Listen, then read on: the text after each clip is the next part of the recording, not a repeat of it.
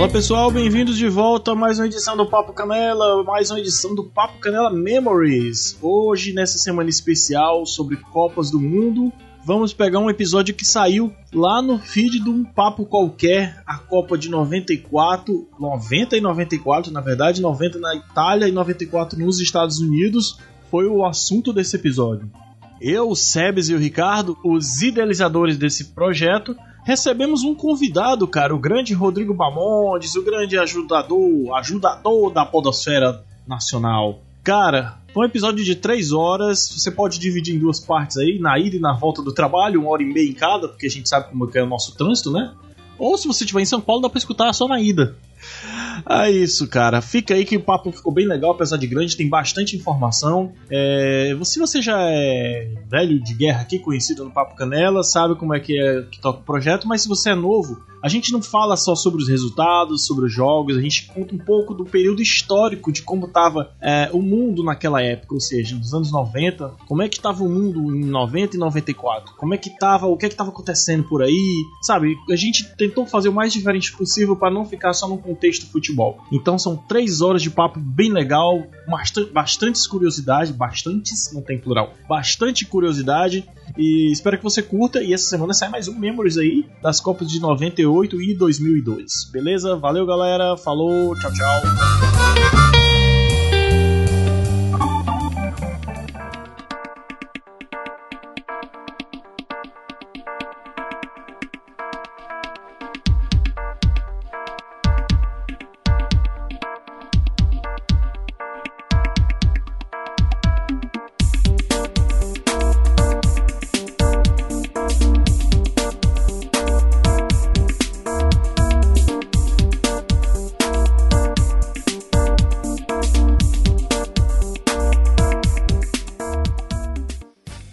Seja bem-vindo a mais um episódio do nosso Um Papo Qualquer, um podcast do site Um Blog Qualquer. Muito obrigado pela sua audiência, obrigado por você estar aqui conosco. Eu vou ser rápido nessa introdução por um motivo muito simples. Esse podcast, este episódio ficou grande. Copa de 90, Copa de 94, muita coisa para se conversar.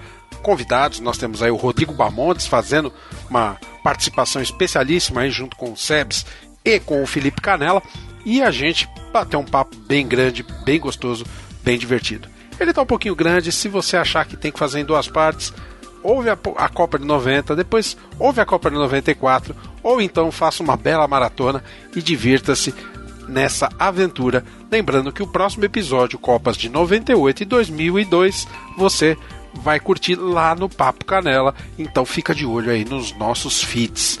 Um grande abraço, a gente se fala e agora vamos com o papo Copa de 90, Copa de 94. Divirta-se!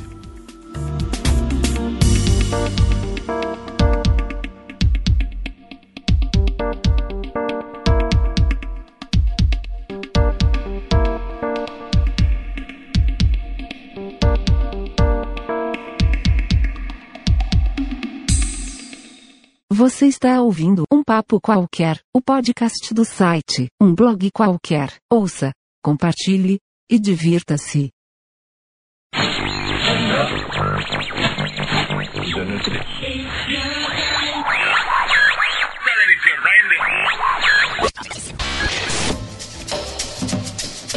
Eu sou Ricardo Marques. Eu sou Felipe Canela. Eu sou Sebastião Carlos. E este é o episódio especial sobre Copas do Mundo, um projeto dos podcasts. Um papo qualquer, apenas um cast e o Papo Canela.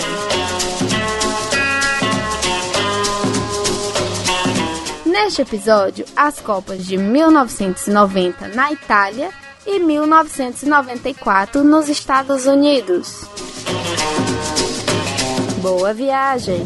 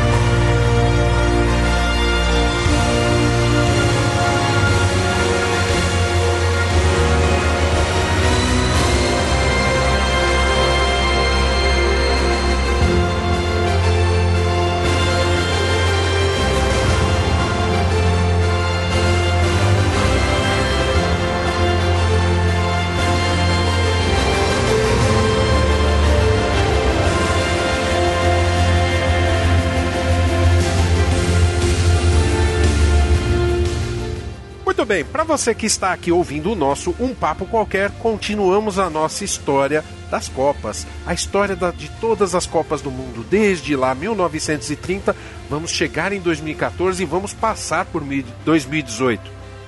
Aqui comigo, como sempre, nossos amigos do Papo Canela e do Apenas Um Cast, Sebastião Bondziu e Felipe Canela. Tudo bom, meninos? Olá, olá, saudações rubro-negras. Acabei de vir no jogo, estou datando, mas eu não vou dizer qual é o jogo para não datar tanto. E aí, Sebs, tudo bem, cara? Olá, boa noite. Eu sei qual é o jogo que ele tá indo, mas também não vou falar. Bom, eu não, também não vou entregar.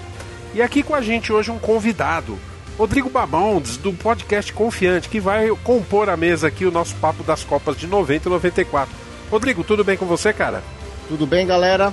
Vamos aí. E a, a, falando do jogo do do Felipe aí, eu também, né? Infelizmente teve a ver com o meu time aí. Um abraço. Descubra. Eu preciso dizer que eu não acompanhei meu time, mas já estou sabendo que o meu time foi bem. Então, vocês também vão ter que descobrir do que se trata. Enfim, vamos então começar a nossa história. A gente chegou finalmente na década de 90. Chegamos na Itália.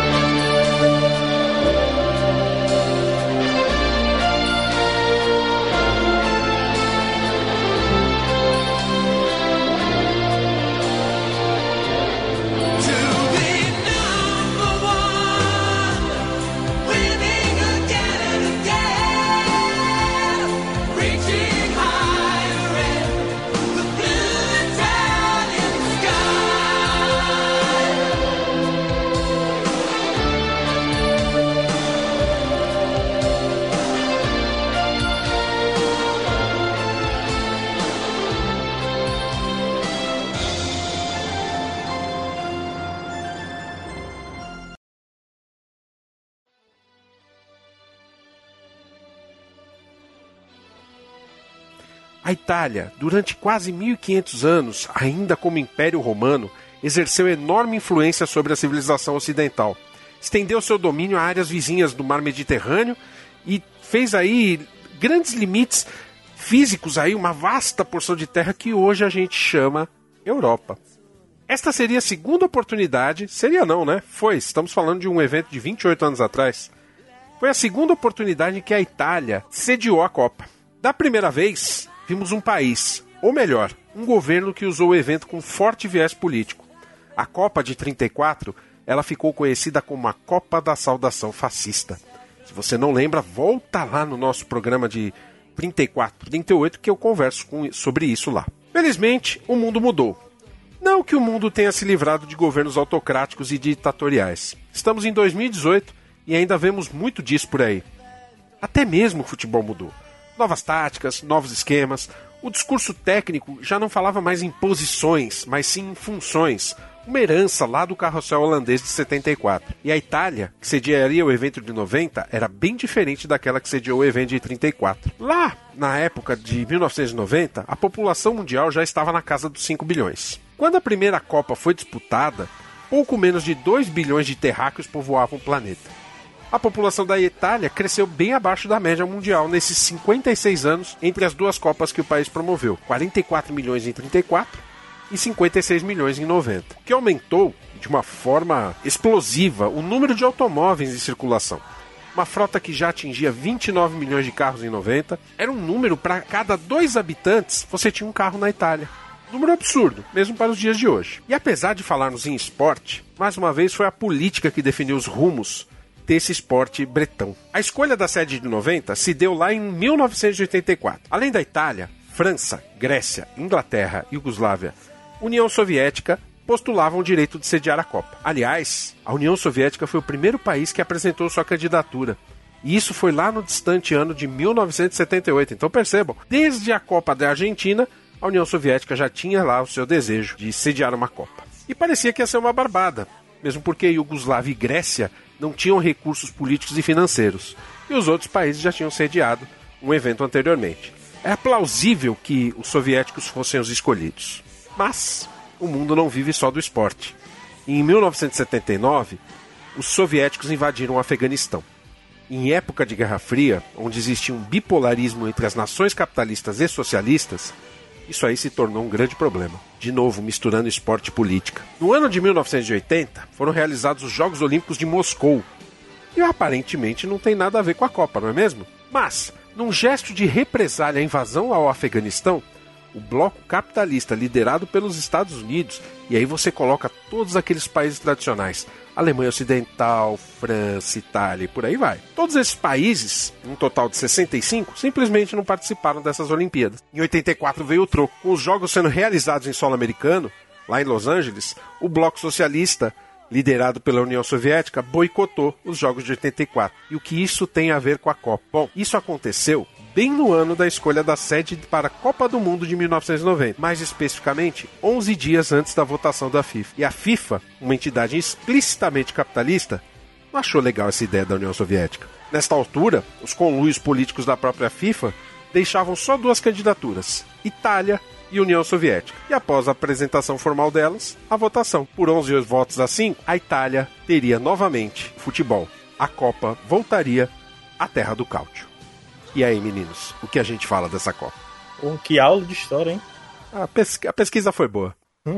que bom, cara. Ah, você tá falou que a escolha foi em 84. A, a apresentação dos candidatos se deu a partir de 78. A União Soviética foi a primeira a postular. E aí veio Iugoslávia, veio Grécia, veio França. Todos eles queriam, né? Porque a verdade, a Copa ela já tinha, vinha sendo um negócio lucrativo há alguns anos. Desde a época de 74, com a Alemanha, a Copa estava se mostrando um bom negócio. Não era somente a questão do esporte. Ah, não, vamos desenvolver o esporte, vamos fazer isso pelo país. Não, era pela grana. O pessoal queria ganhar uma graninha sediando Copa. 84 foi o ano do, do Avelange, né, que ele entrou.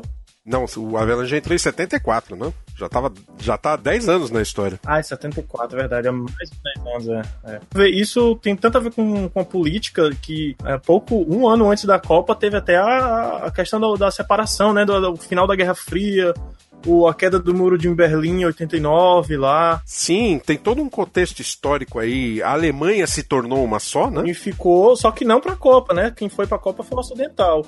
E teve a desintegração também na Iugoslávia, que se desintegrou em Sérvia e Croácia, né? É, foi quando começou, que aí depois veio a história do Kosovo. Isso aí veio para bem, bem mais à frente, inclusive. Pois é, e isso enfraqueceu um pouco o futebol da Iugoslávia, né? Que, tinha, que um ano depois, mesmo assim, foi campeão europeu com o Estrela Vermelha lá.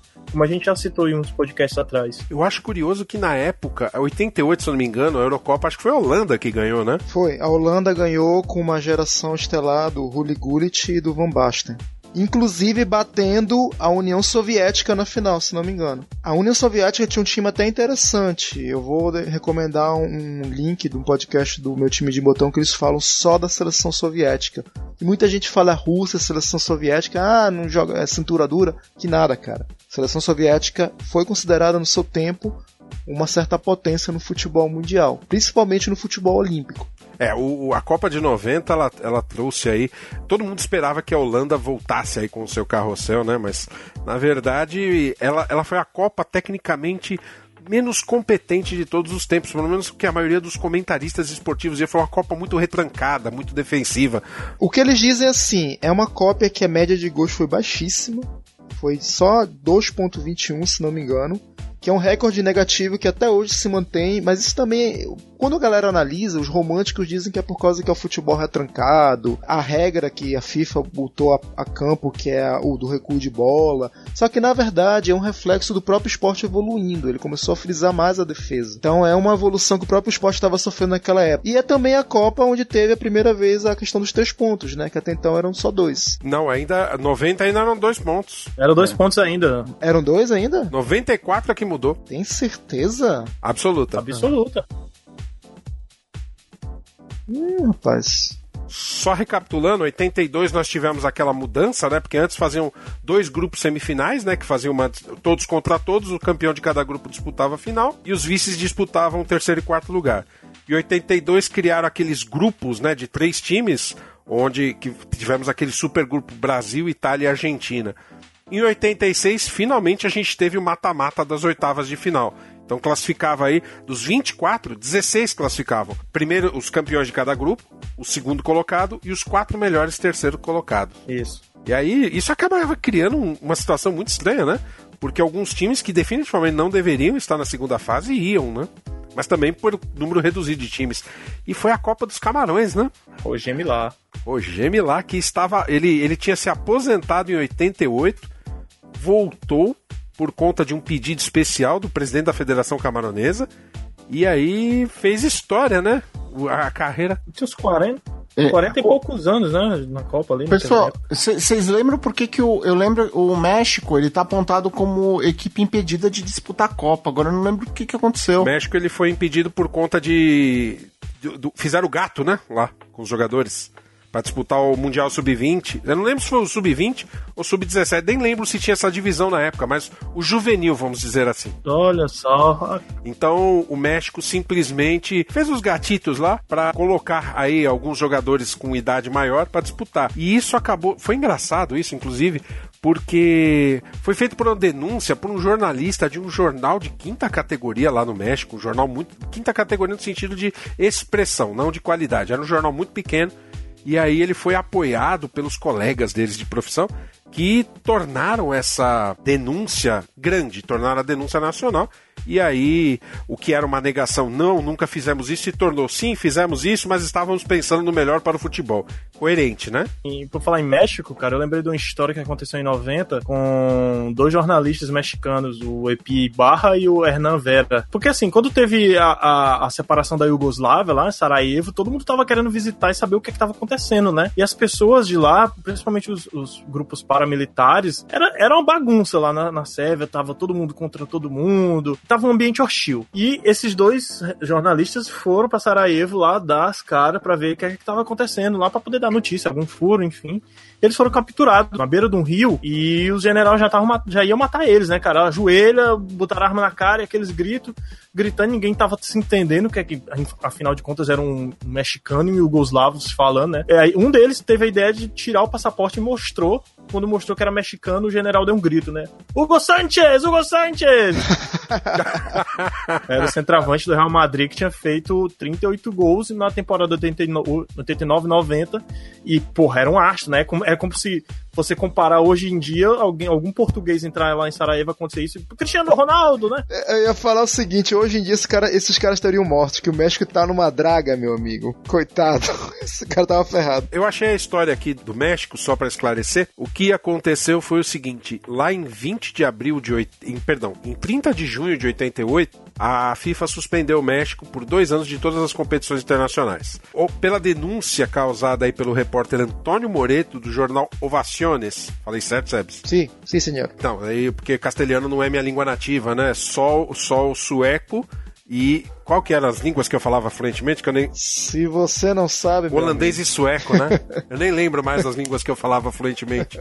Enfim, a denúncia foi feita então pelo repórter Antônio Moreno.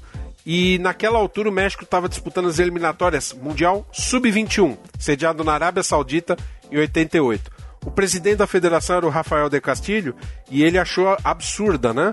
A, a acusação. Só que depois, como eu disse, né? A imprensa foi se uniu, encontrou provas e provou que houve a, a- o gatito aí, né?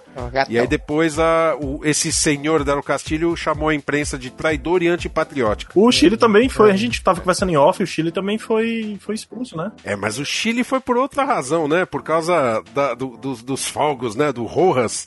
Isso aí é uma história à parte, né? Porque o Brasil corria o risco, de, inclusive, de ser desclassificado, né? Se perdesse aquele jogo, o Brasil estava fora da Que Copa. ano foi aquilo? Foi 88? Foi 89. 89. É a seleção do boiadeiro, gente. Como é que vocês não lembram disso? Sim, grande boiadeiro. Grande boiadeiro. O Brasil corria um sério risco de ficar de fora da Copa e tinha que enfrentar o Chile lá no Maracanã. Pois bem, dois protagonistas dessa história. O primeiro protagonista, o goleiro Roberto Rojas, de 31 anos, cujo apelido era El Condor. Condor, feio, né? Condor é feio pra caramba, sabe? Viram? Não, Condor é por causa que ele tem envergadura, né, velho? Goleiro tem que ter envergadura, né? E é feio pra caralho também.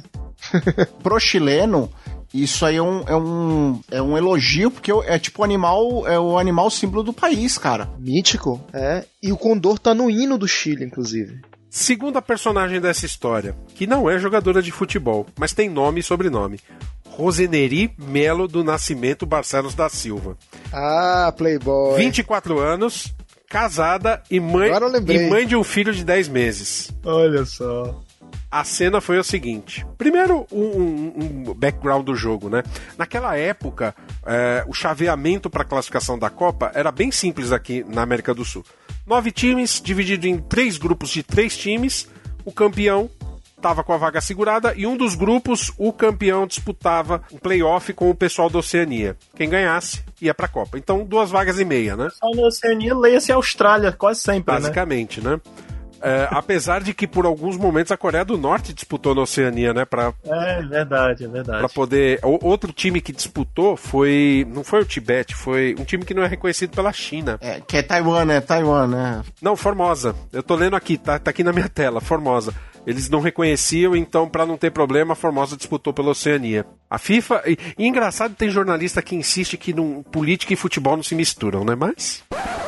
Vamos lá, seguindo aqui, olha, o apresentador Thiago Leifert escreveu um texto na revista GQ, do qual é colunista, dizendo que não se deve misturar política e esporte. Resultado, acabou causando o maior rebu nas redes sociais, né, Vini? Polêmica ali, né? O pessoal contra, o pessoal a favor. Causou bastante, Edgar. E você sabe que ele, ele tem esse texto geralmente polêmico na DQ, né? Sobre vários assuntos, principalmente é, sobre torcidas organizadas, né? Mas essa opinião dele acabou realmente gerando muita polêmica, né? O, o título, Evento Esportivo não é lugar de manifestação política. E Enfim, continuando aqui nossa história, né? Aquele jogo foi um jogo trancado, foi um jogo complicado. Teve lá no segundo tempo, Careca aos 4 minutos fazendo um gol. Um gol que chorado, né? Por 20 minutos, partida equilibrada, Chile jogando bem, por sinal. Só que aí aos 24 minutos, quando o Tafarel joga uma bola pro meio de campo, um foguete sinalizador cai lá pertinho do Rojas. E aí começou a sair aquele fumaceiro em volta dele, e ele caiu, e começou a entrar em desespero. A cena era horripilante. Quem viu aquilo pela TV achava que tinha matado o Rojas, né? Tinham jogado um tiro de bazuca e não um sinalizador. Aí ele tava sangrando também, né? Depois de descobrir o motivo desse sangramento. Então, aí apareceu um corte, aí todo mundo chamando de crime- criminosos. O que aconteceu? O Chile se retirou do jogo. O Chile simplesmente pegou, saiu, o Rojas foi carregado. Coisas que aconteceram nesse momento. Reconheceram quem jogou o sinalizador, que foi a fogueteira, e também o Chile caiu fora do jogo. O jogo, que valia uma vaga na Copa da Itália, teve só 70 minutos de futebol. Aos quatro minutos do segundo tempo, Bebeto dribla um chileno e lança careca. Ele se livra de dois zagueiros e bate cruzado de esquerda. Brasil 1 a 0. Aos 23 minutos, um foguete jogado da arquibancada atinge a área do Chile. O goleiro Rojas cai e leva as mãos à cabeça. O juiz permite a entrada do médico e do massagista do Chile. Os jogadores recusam a maca e carregam o goleiro para o vestiário. Rojas tem a cabeça e a camisa manchadas de vermelho. O juiz argentino espera 26 minutos. Os representantes da FIFA comunicam que os chilenos não vão voltar e o juiz encerra a partida. Só então os jogadores do Brasil deixam o campo. O incidente que atrapalhou a festa de mais de 150 mil pessoas foi provocado por uma torcedora que nunca tinha ido ao Maracanã. Rosemary de Melo, de 24 anos, foi quem jogou o foguete que acabou caindo no gramado. Foi sem querer. Você não queria jogar no goleiro? Você ninguém mira, ninguém mira, ninguém solta um pouco e mira. Mas o rojão ia atrapalhar o jogo, né? Não, mas foi sem querer. Rosemary, você costuma ir? Um que? Um morteiro lá dentro? Lá dentro. Lá Aí dentro você acendeu, o que, que você fez? Eu puxei a cordinha que tinha lá dentro. Por que, que você fez isso? Não acendeu nada? Não, não era fogos, não. Era o que então? Não sei. Você puxou uma cordinha Eu em já falei direção pra ao eles o campo. que, que era. Você imaginou que fosse dar toda essa confusão a hora que você puxou aquela Eu cordinha? imaginar que ia dar isso. Se eu soubesse que ia dar isso, eu nunca teria feito isso. Você viu se bateu no goleiro, no rosto Não, dele? porque eu não sabia o que, que era. Quando eu puxei a cordinha, eu virei apenas pra minha colega que tava comigo e virei a cara, porque eu não sabia o que, que era. Agora ele falou pra que que você tinha que puxar aquela cordinha? Nas instruções falava. Então não era um morteiro, né? Era- Não era, não. Você leu as instruções? Só puxar uma cordinha que vinha uma luz descendo. A Pronto. torcida que estava perto de você. Pelo que eu sei, estou sabendo agora, isso não queima, isso só dá, só dá uma, uma luz para si- sinal de navio. O senhor viu o lance? O senhor viu o lance, doutor? Não, eu estava aqui na delegacia e não vi. O senhor não viu na televisão? Na televisão vi. Então não há possibilidade desse objeto aí é, Não, sangrar. não, não, não há, não há, não há possibilidade disso queimar. Isso De não há. provocar sangue, alguma Não, coisa? não, não há, não há, Que não tipo há. de objeto é esse, doutor? É, isso é usado pela Marinha, Marinha Mercante, né, lanchas que vão para alto mar, usa tudo isso como socorro. Isso é usado para socorro. com estrela é o nome que isso vai É, é, é, é socorro, é foguete, é sinalizador. Sinalizador.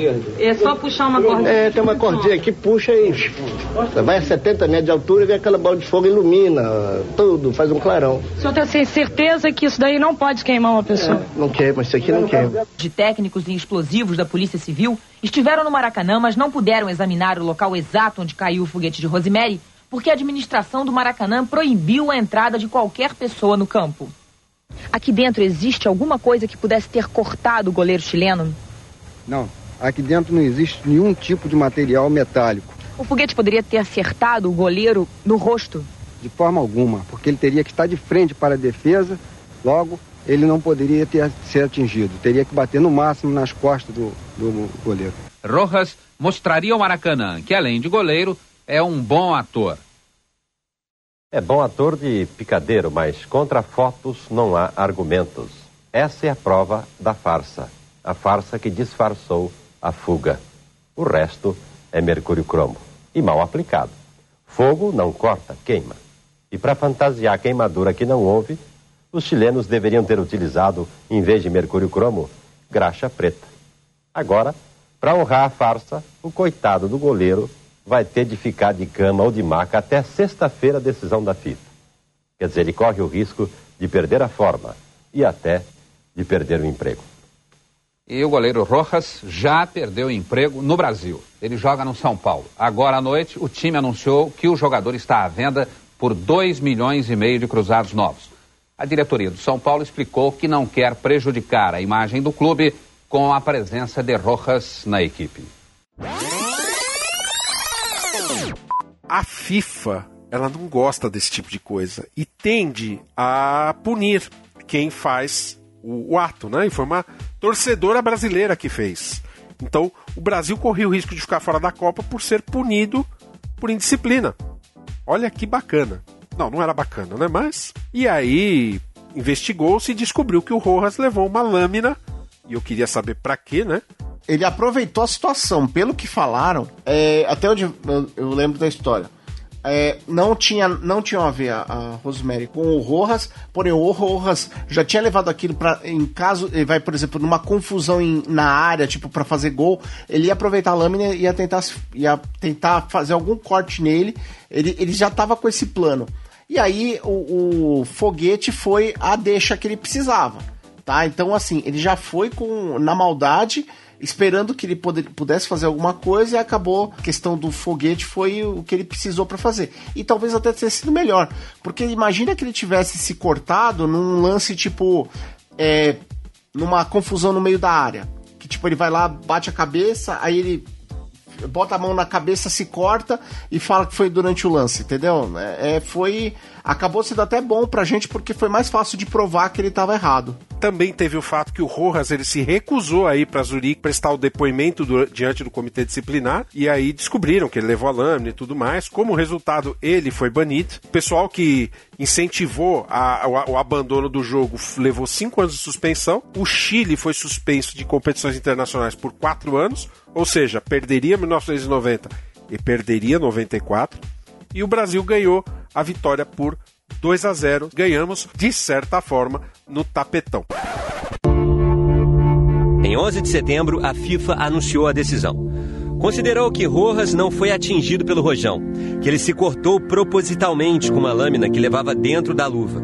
excluiu o Chile das eliminatórias de 94 e, enfim, confirmou o Brasil na Copa de 90. Rojas foi banido do futebol. Acabou perdoado em 2001 quando pôde voltar a trabalhar como auxiliar técnico. Hoje está aposentado. Rosinere Melo ficou conhecida como fogueteira e até posou nua. Morreu em 2011 de aneurisma cerebral aos 45 anos. Personagens improváveis de um jogo histórico que por oito dias deixou o Brasil em suspense.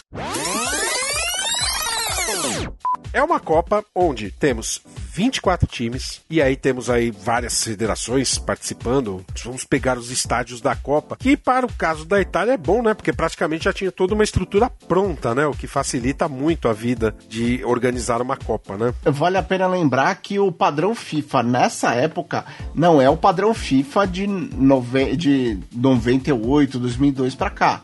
Então... Mas os estádios da Itália já eram bons, né? Mesmo que eles não, não, não houvesse o tal do padrão FIFA, você tinha um padrão de qualidade alto, né? É, é, claro que eles tiveram que reduzir a capacidade dos estádios novamente por questões de segurança, mas se você pega, por exemplo, o San Siro, que não chama San Siro, né, a propósito, né, mas sedes.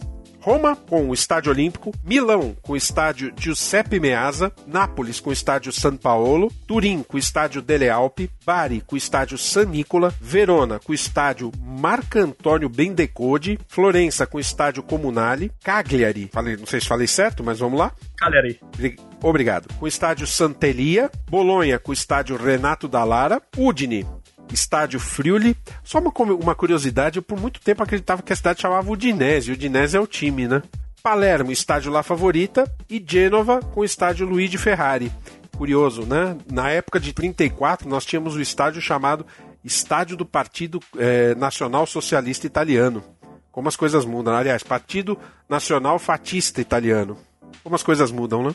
Uh, o mascote da Copa, ele não era nenhum animal, ele não era um ser humano, mas ele era um boneco animado por CGI, por computação gráfica, e ele ganhou o nome de Ciao, que é Olá em italiano, né? Ele tinha as cores da bandeira italiana, obviamente aproveitaram, né, para fazer vários brinquedos, né, e até um desmontável eu lembro que acho que a Coca-Cola tinha trazido para cá uma promoção que você trocava lá pela as tampinhas pela mascote. Duas coisas. A primeira é que, assim, para quem torce para Argentina e para quem é Argentina, essa Copa é muito emblemática. Ela bate muito forte no emocional. E muito por conta dessa música tema, Una Stata Italiana, que quem fez essa música tema do Mundial de 90 foi uma dupla de pop italiana. Aí. Inclusive tem um vídeo muito famoso que na abertura da Copa, quando tem aquela festa de abertura, vem vindo uma imagem, uma tomada aérea e vai descendo no estádio onde foi feita a abertura em Roma. E lá tá a dupla, né? Que é um, um homem e uma mulher cantando, uma, uma parada meio rock set. E eles não estão no meio do campo, estão na torcida. E é um popzinho até bacana, velho. Essa música até é interessante. Era muito do, da época, assim, aquele pop meio ali italiano com muito teclado, aquela guitarra meio swingada, sabe? Eu queria só pautar por causa que essa música ela é muito emotiva, né, pros argentinos. E também a outra coisa que é uma certa estranheza, eu não sei se isso tem a ver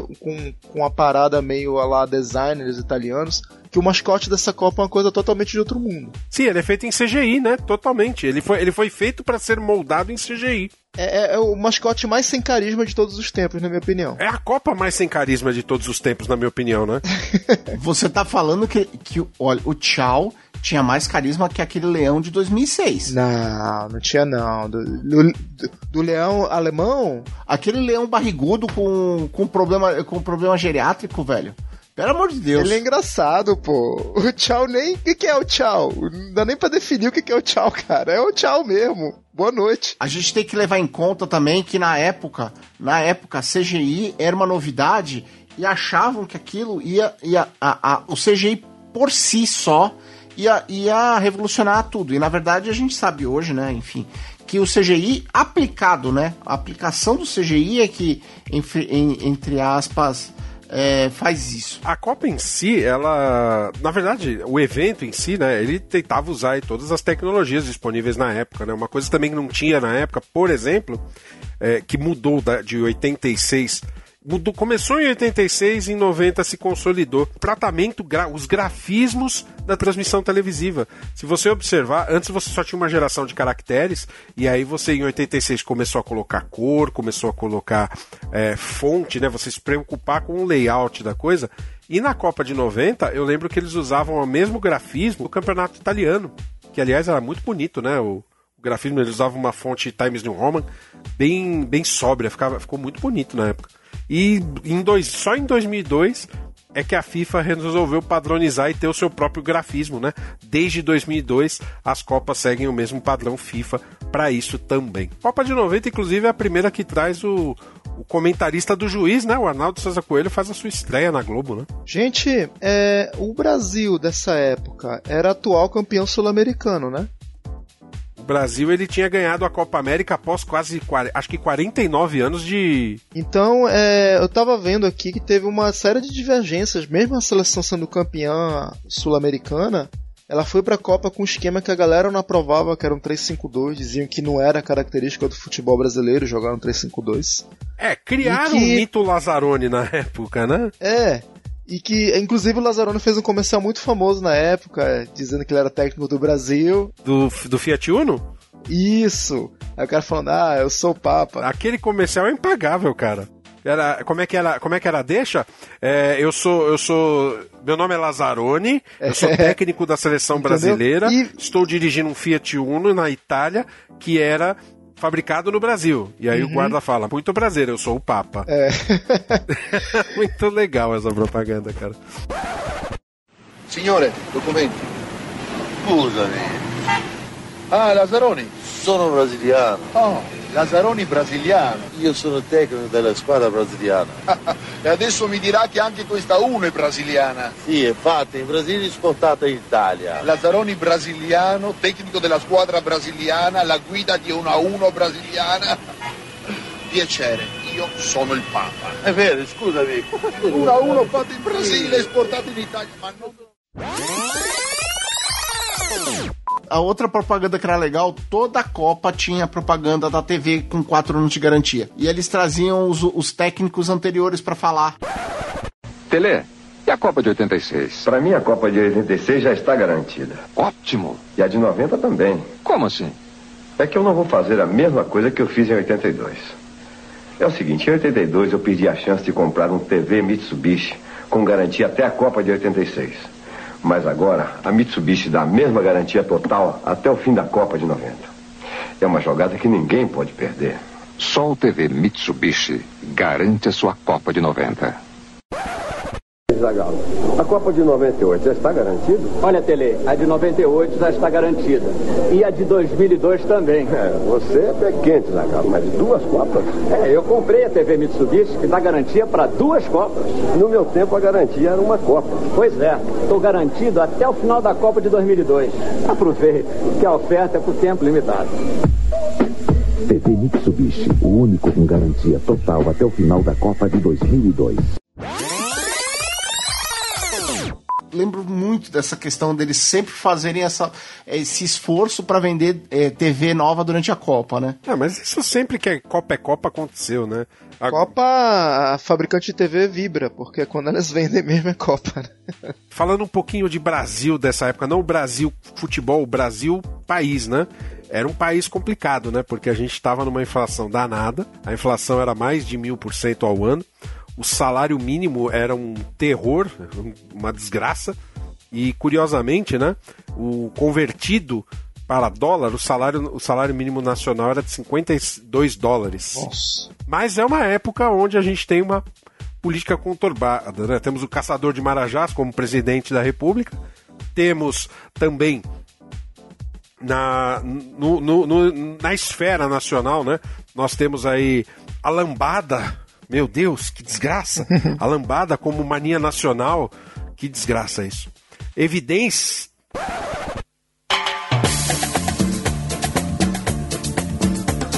Sonhando se for um dia só me fez chorar. Nossa. Pelo amor de Deus. Você sabe que essa música, na verdade, ela é boliviana, né? Sim, sim. Na, na verdade, o, eles, esse ritmo ele entrou pelo norte do país, porque é o que tinha contato ali com a América Central, né? Com as ilhas ali. E o ritmo veio descendo, na verdade. é- Mas é- Sim. E é, é curi- curioso porque assim, a, a- música foi lançada aqui pelo, pela banda Kaoma, que nem era brasileira, era francesa. A única brasileira da história era a cantora, que era. Como é que é o nome da mulher? Luau Abras, lembrei. Isso, que faleceu recentemente, exato. Isso, isso eu não sabia. Aí eles lançaram essa música que fez um grande sucesso. Aí depois até outros mitos, né? Mas tinha outras músicas também. Evidência, Citãozinho Chororó. meu coração e confessar que eu estou em tuas mãos. Mas não posso imaginar o que vai ser de mim se eu te perder um dia. Bandamel com prefixo de verão.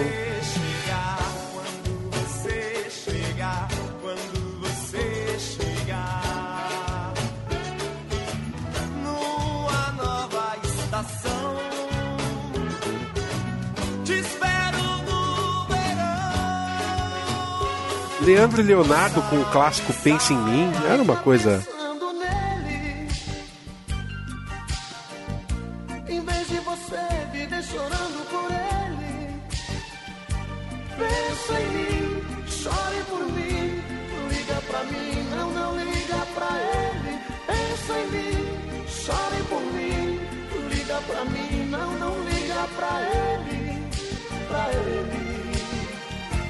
Chore por ele.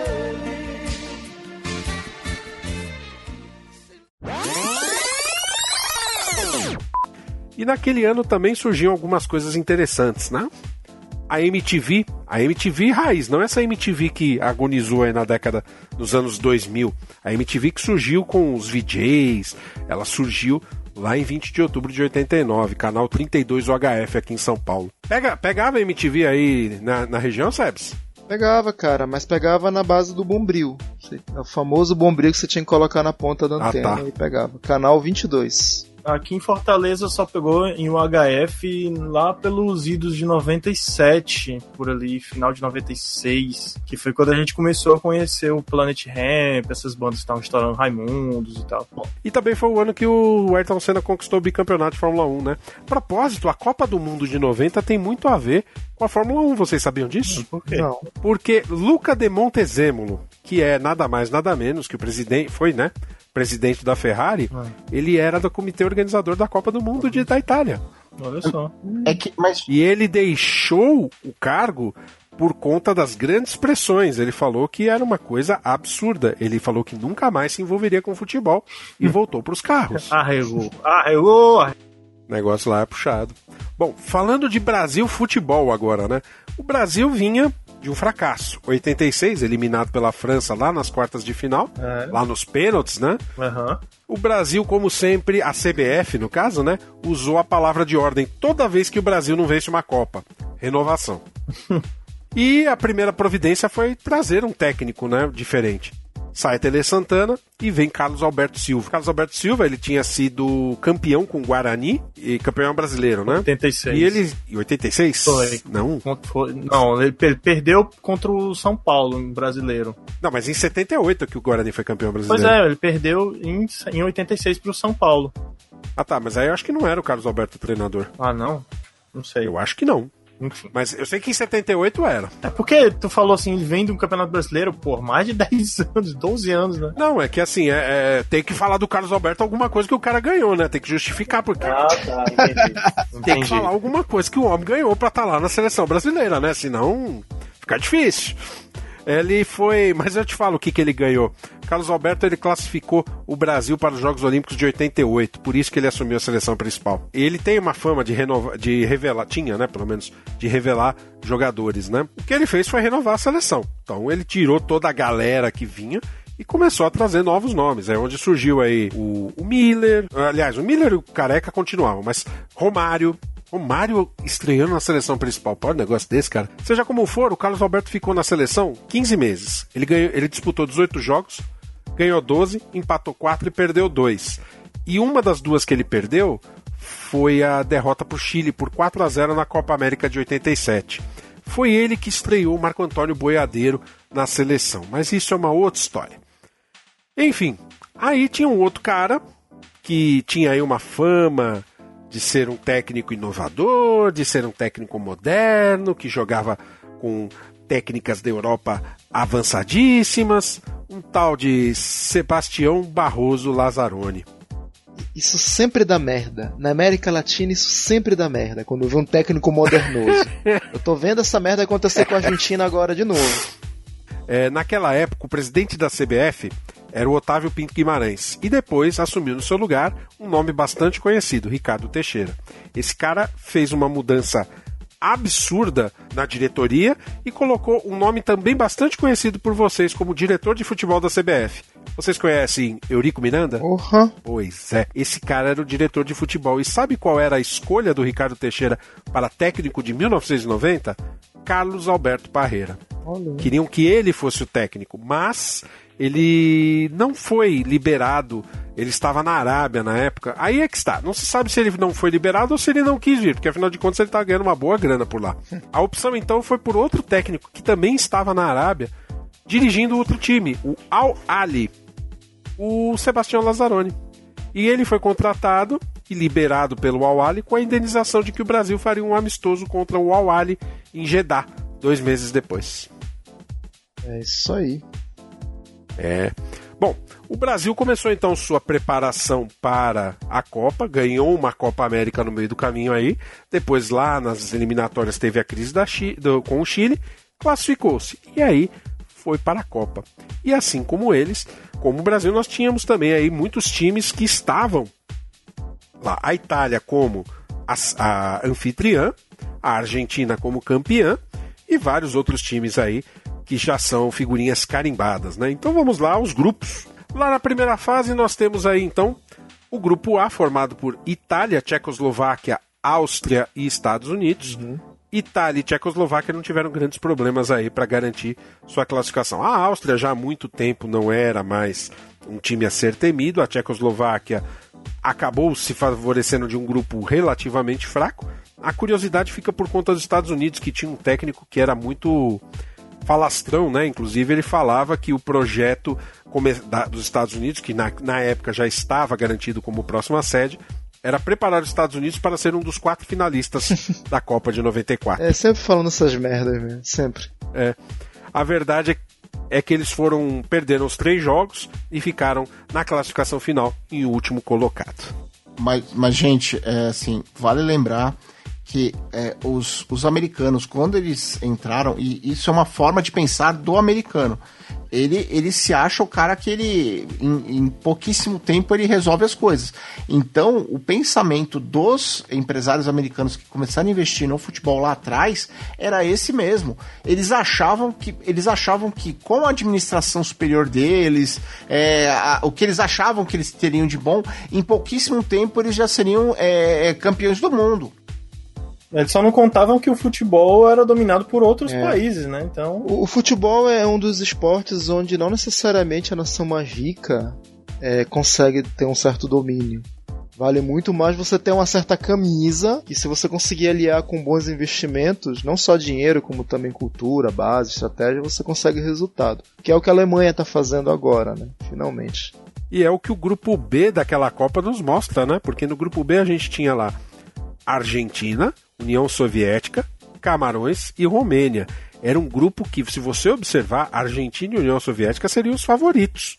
Considerando. Eu vou falar uma coisa. Essa seleção da Argentina, horrível. Horrível, horrível, horrível. Vindo de um argentino, isso é complicado. É, eu não sou argentino, porra. mas enfim, mas eu tô, eu tô como argentino aqui, né? Brasil é igual também, né? Não, não era? Não.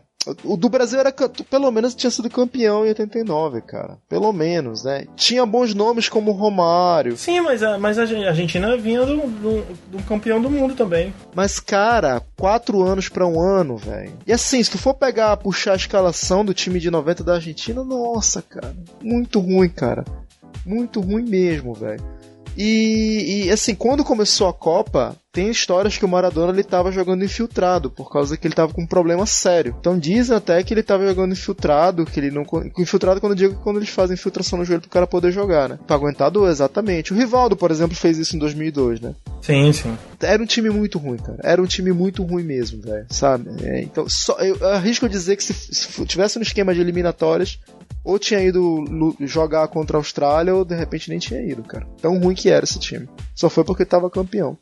Pois bem, o fato é que esse grupo B, que deveria ter, apesar, pelo menos pelo, pela camisa, né, a Argentina e a União Soviética como favoritos, teve uma surpresa interessante, né, porque Camarões foi o campeão do grupo, seguido de Romênia e Argentina como um dos melhores terceiro colocado, e a União Soviética sendo despachada para casa, né? Aí nós temos aí a Argentina fez uma campanha complicada, perdeu de 1 a 0 para Camarões, depois ganhou da União Soviética e aí empatou com a Romênia. Eu lembro, eu lembro no, no a figura, vocês falavam, tinha essas, já tava começando esse negócio de figurinha na, te, na televisão, nas transmissões. E quando terminou o jogo, com o Galvão narrando, o Galvão tava gozando, né, cara? o Galvão falando que era a zebra que veio da África. Aí apareceu, algum filho da mãe fez um camarão todo zebrado. Aparecendo um camarão zebrado pulando na tela. Sacanagem. A estrela do Milá brilhou, né? Porque o Milá ele foi responsável pela vitória do Camarões em cima da Romênia por 2 a 1 com dois gols lá no final do jogo, né? Da Argentina também. Não, o gol da, o gol da Argentina acho que foi do. O Mambili, que é um volante. Um gol horrível. Horrível. Uma coisa que é interessante é a gente notar que o, a União Soviética também ficou com três pontos junto com a Argentina. A Argentina foi ganhar lá no terceiro, quarto critério de desempate. Na, não, a Argentina ganhou porque tinha um empate a mais, né? Tem, não, e tem, e tem polêmica. A, a, União Soviética tinha uma vitória e duas derrotas. Tem polêmica aí, porque se a Argentina levasse um gol contra a União Soviética, ela ia cair no saldo. O que, que, aconteceu lá pelos 35, 40 do segundo tempo contra a União Soviética? Jogo que a Argentina ganhou por 2 a 0 Teve um lance lá na área, um soviético bateu o goleiro, que na, na altura já era o Goicoechea, porque o Pumpido tinha se lesionado no primeiro jogo contra Camarões. Tava vencido no lance. A propósito, lesionado é pouco, né? Foi uma fratura horrorosa, né? É, a perna dele virou um S. A perna dele, eu lembro como se fosse hoje, a perna dele virou um S. Um bom toquinho, bom drible, vem pra área. O rebote é da Argentina. O goleirão Varov é fácil defesa. Em profundidade, pode escapar do contragolpe Dobrovolski. Tenta o topinha na área, olha a Argentina vacilando. Tirou dali o garotinho Olarte Corseia. Primeira pontada perigosa da União Soviética. Dá uma sacada, dá uma olhada no replay que você vai ver o perigo que passou o time da, da Argentina. Nessa jogada, o Pompido se machucou. Novo escanteio para a União Soviética, é um jogo tenso. Escanteio batido. Tirou a zaga da Argentina com a mão, me pareceu. Me pareceu pênalti. Dá uma olhada agora, Armando, comigo. Pênalti. Pênalti, claro, quem é Maradona que está lá atrás, pênalti. O time da Argentina com ela para a cobrança da falta. Vai levantar no tumulto. Direto pro gol. Um tapinha de Uvarov para evitar qual é o ângulo. É boa jogada de Larte Cocheia. Bola na área. De cabeça. Gol da Argentina. Troglio de cabeça, testa forte na bola pela esquerda.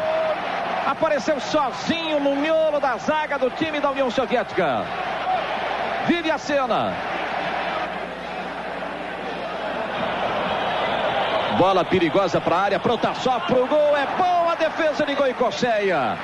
Todo mundo embalado no chão, levou vantagem União Soviética. Deu lei da vantagem, bateu forte. Cirurino lá quase deu. Olha a batida. Goleirão Goicocheia soltou e era o gol do empate. E a Argentina segurar como pode. Vem bola para a área, perigosa, pintou empate.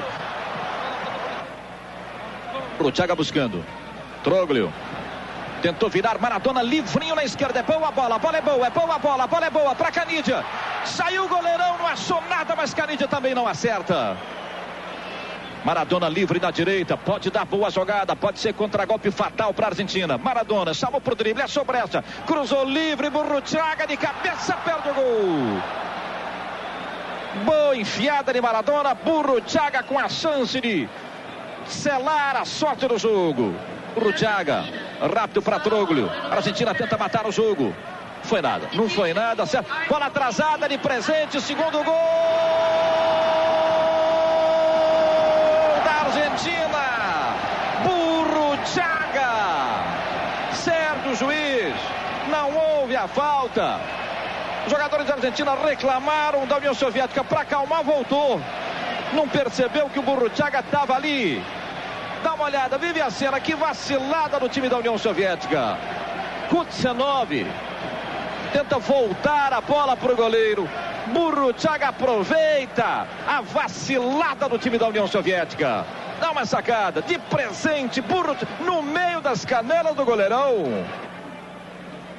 Falta batida na jogada ensaiada, um chute fortíssimo. A Argentina pintou o terceiro, saiu o goleiro. Um rebote aqui de trás pro gol. Troglio tentou sem goleiro e perdeu. Ia pintando o terceiro da União do time da Argentina.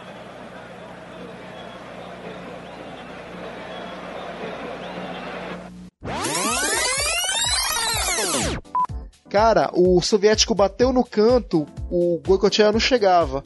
O Maradona pulou e defendeu com o braço, com o antebraço. E o juiz não deu nada. Foi incrível isso. Dentro da A área. outra mão de Deus, era, né? É, era pra ter sido no mínimo pênalti expulsão do Maradona. O juiz não deu nada. Juiz caseiro é pouco. E aí, e adivinha onde foi esse jogo? Estádio São Paulo, Nápoles, na casa do Maradona. Então, lógico, o, o, o juiz desse qualquer coisa, o árbitro era da Suécia.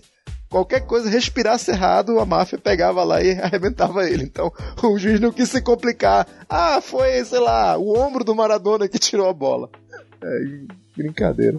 Seguindo em frente aí com os grupos, temos aí o grupo C, que é o grupo do Brasil, né? E o Brasil fez a lição de casa, jogando bem ou jogando mal, jogando retrancado ou não, ganhou os três jogos. Brasil, Costa Rica, Escócia e Suécia. A decepção ficou por conta da Suécia, que normalmente tinha um time não de chegada, mas um time que vai mais à frente e ficou em último colocado.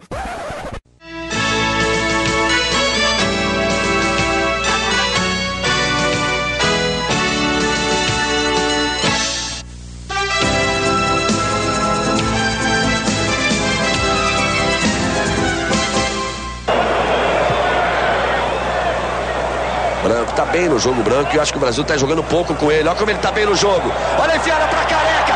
Você é o goleiro, careca. Olha o gol. Olha o gol.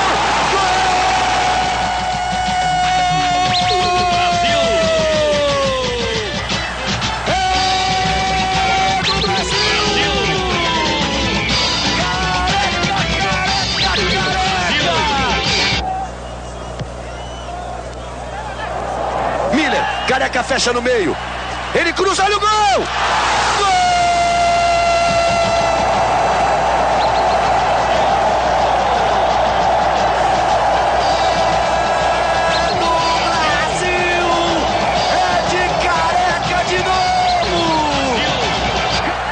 Tenta dar o troco a seleção da Suécia. Olha o cruzamento para a área.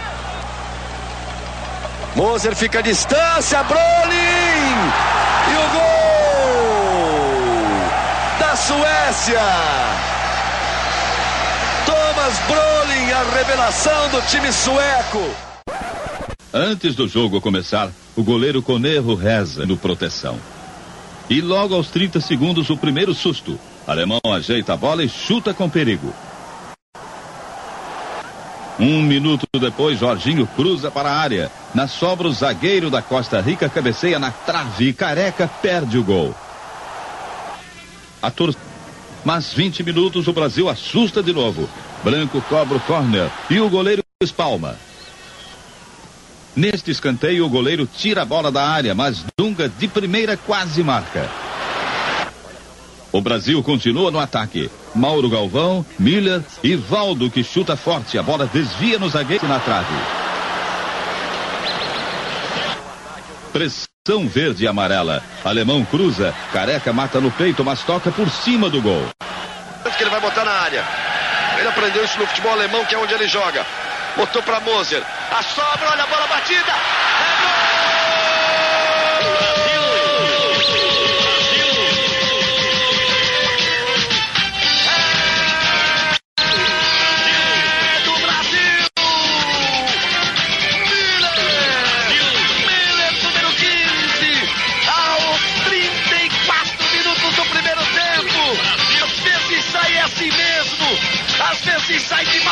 Jeito.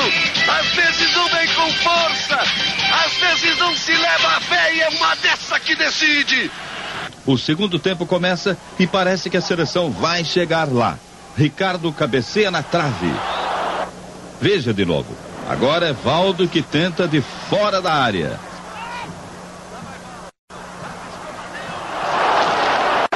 Cinco minutos depois, Valdo chuta de novo.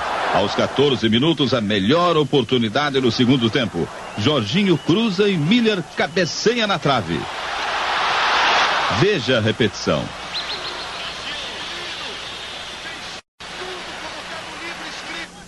Dois minutos depois, o Beck atrasa mal. E Careca disputa com o goleiro. Na sobra, Miller também perde o gol. Veja no replay que o goleiro da Costa Rica segura o pé do Careca. Mas o juiz não marca pênalti. Agora é alemão que faz jogada individual e enche o pé. A última esperança de gol para o Brasil. Branco cobra falta com violência e o goleiro de susto rebate. Termina o jogo. Brasil 1, Costa Rica 0. Uma vitória apertada que leva o Brasil à próxima fase do Mundial.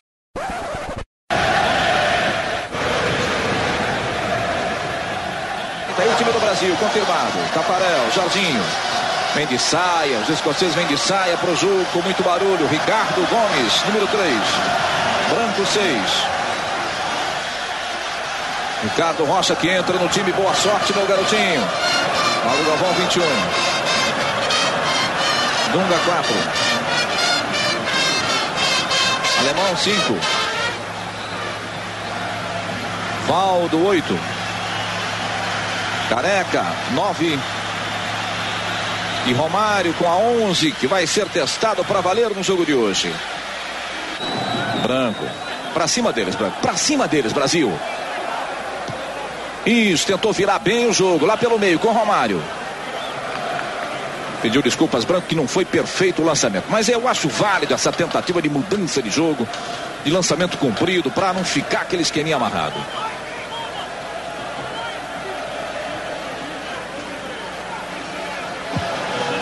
O time da Escócia só tem três jogadores atrás. Os outros sete estão dentro do campo do Brasil. Rebote do time escocês com perigo. O alemão tentou a proteção na cabeça de área brasileira. Rasgou o alemão. Dunga completou. Valdo tem dificuldades, mas deu toquinho de cabeça. Alemão ajeita com branco. Agora, olha o Jorginho, tenta virar o jogo. O Jorginho está livre aqui na ponta direita, meu garotinho. Alemão, alemão já viu. Preferiu primeiro passar pelo Ricardo. Galvão.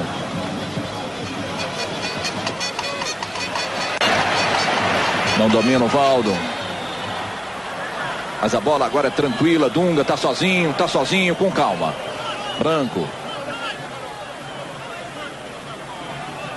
Branco vem embora lentamente para o time do Brasil. Vai para a jogada pessoal. Tem que tocar a bola. Pega e passa, não embaça. Pega e passa. Romário não domina. Dunga vem para marcar duro. Comete a falta. Outra vez é a brasileira Gomes. Vai, Branco, vai junto, vai junto que ele vai tocar para você. Vai que ele vai tocar. Branco no tumulto, capricha no cruzamento. Põe lá no tumulto, vamos ver o que, é que dá. Alemão, pode bater, olhou, experimentou dali, soltou o careca.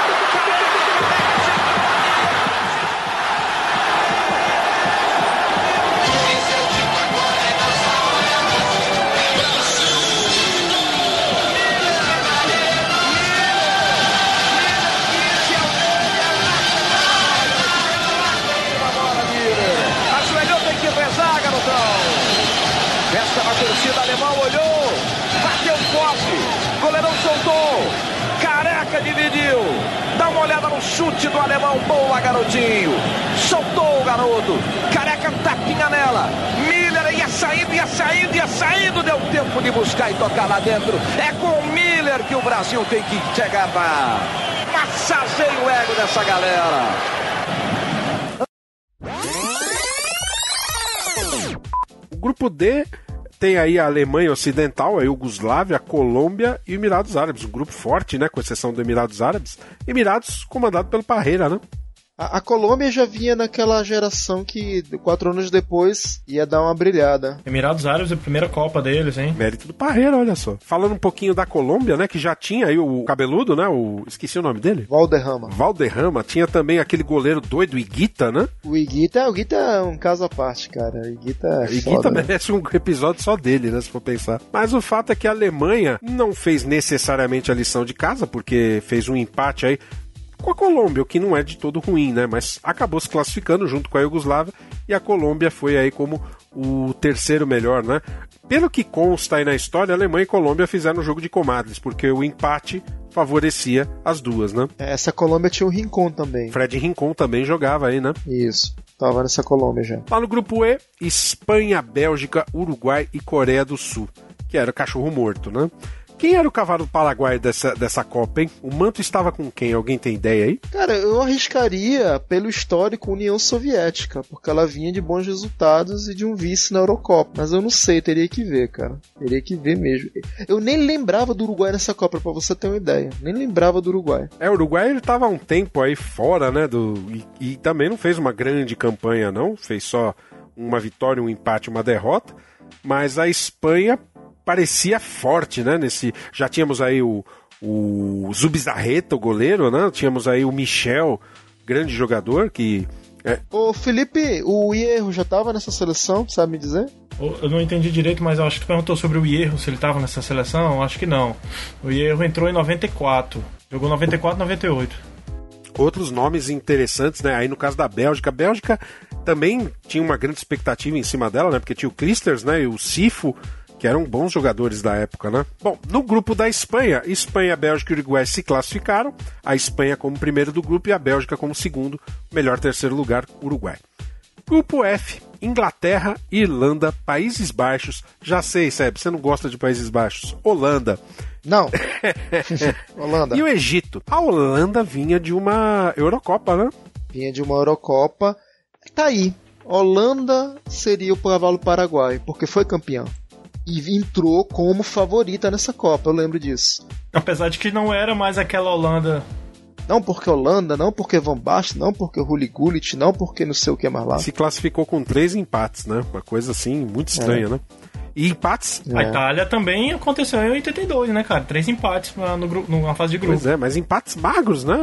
Um a um, depois o outro, o outro foi 0 a 0 e depois outro 1 a 1 contra o Egito, que até tentou jogar bola, né? Até assustou um pouquinho no começo, mas no final das contas, Egito foi só Egito. A Inglaterra acabou sendo classificando como primeiro, Irlanda em segundo, Países Baixos, terceiro melhor colocado aí. E aí nós formamos com isso a nossa oitavas de final. E quem entra no caminho do Brasil logo de cara?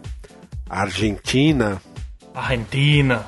Esse jogo é foda, cara. É. Nossa. E ainda é, é, é, Se você olha o chaveamento lá, é a ponta da, da chave, né? É aquela desgraça, né? Esse jogo, o Brasil jogou muito, cara. Assim, assim não que foi a melhor seleção, mas botou acho que duas bolas na trave. Três. Três, três bolas né? na trave. Muita e, chance e a gente não jogando no contra-ataque eu lembro de um comentário do meu pai vendo esse jogo pela televisão. Meu pai é argentino. Ele falava: Los passam como água. Tipo, eles passam pelos jogadores da Argentina como se fosse água, sabe? Tava muito fácil, cara. Tava a impressão de que a qualquer momento ia sair 2, 3, 4, 5, 6 gols, assim, do nada. É. Tava muito fácil. O Brasil já estava na era Dunga, né? Ele jogava num 3-5-2 consolidado aí com o Líbero, né? Time base era basicamente Tafarel. Lá atrás, Ricardo Gomes, Moser e Mauro Galvão. No meio, Jorginho, Dunga, Alemão, Branco e Valdo adiantado. Careca e Miller lá na frente. O Brasil carecia de um ataque bom, né? Porque Careca e Miller, com todo respeito. Não, care... não, peraí. Careca é bom. Mas já não estava mais numa. Já não estava mais no momento dele, né? Cara, mas você tem experiência, tem camisa. O Miller, que nunca me enganou. O Miller sempre foi aquela coisa, o Miller. Miller, Miller é jogador de clube. O que o Miller errou de gol nesse jogo, velho. Tem até um que era assim, já perto nos acréscimos do segundo tempo, que até o Galvão grita: Agora, Miller! Aí ele bate pra fora. Ele faz um cruzamento errado, horrível. Um chute, parecia um cruzamento. Nossa, ele bateu com a parte interna da coxa, pra você ter ideia naquela bola. A noção que o cara tinha. Engraçado que na, na, assim, na reserva você tinha três bons atacantes, né?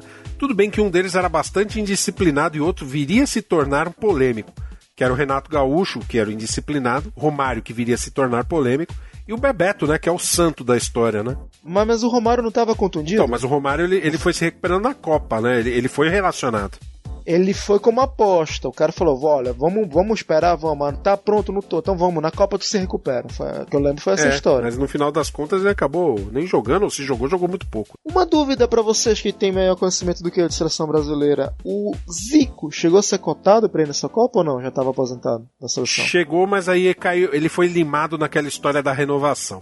Seja como for, o Brasil foi nesse esquema inovador do Lazzaroni. Muita gente botou a culpa no Lazzaroni, né? As bandeiras agita brasileiras agitadas em Turim. Uma grande torcida brasileira marcando presença. Como eu tenho certeza, aí no Brasil, muitas bandeiras nas janelas, nas ruas.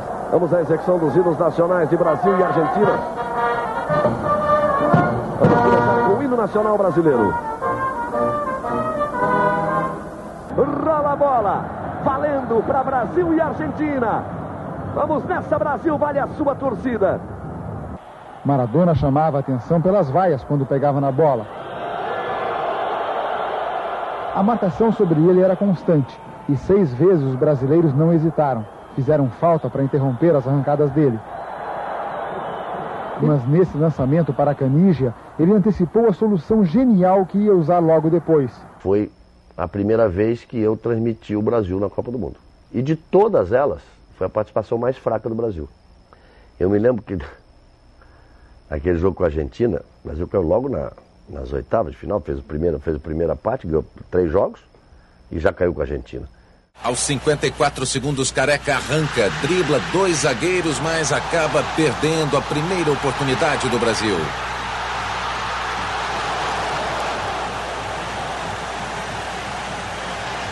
Cinco minutos de jogo, Miller recebe em condições para o chute, mas faz um cruzamento errado. O Brasil pressiona, escanteio cobrado e os dois zagueiros, os dois Ricardos, não alcançam a bola. Aos 18 minutos, outro bom ataque brasileiro. Branco cruza e Dunga cabeceia na trave. Cinco minutos depois, Jorginho faz o cruzamento pela direita e na sobra Careca se atrapalha e o Brasil desperdiça mais uma chance. Eu me lembro que terminado o primeiro tempo, eu falando com o Pelé, falei, Pelé, tô preocupado. Ele falou, eu já vi esse filme. E o Pelé falou, é, quem não faz, toma, já vi esse filme. E aí foi, foi, foi e aconteceu. Mas é aquela história, quem tem craque decide. Maradona está em campo, ele dribla dois jogadores e deixa Canidia na cara do gol. Argentina 1 a 0. Estava atrás do gol do Brasil, que você estava dentro do campo, atrás do gol do Brasil, no jogo em que o Brasil perdeu para a Argentina de 1 a 0. A bola entrou ali a poucos metros de mim. Deu sempre, sempre aquela vontade, depois você pensa, né? Será que não tinha que ter feito que naquele repórter lá dos clubes lá do interior, que o cara entra correndo, chuta a bola e né, você salva, entendeu? Não apenas a Copa, mas salva a TV Globo, salva, entendeu? A nação dessa, desse episódio, enfim, aquela coisa maluca, você vê ali aquela bola entrar, o Brasil perde a Copa. A Argentina consegue a vitória. Nas arquibancadas, muitos ainda não acreditam no que aconteceu.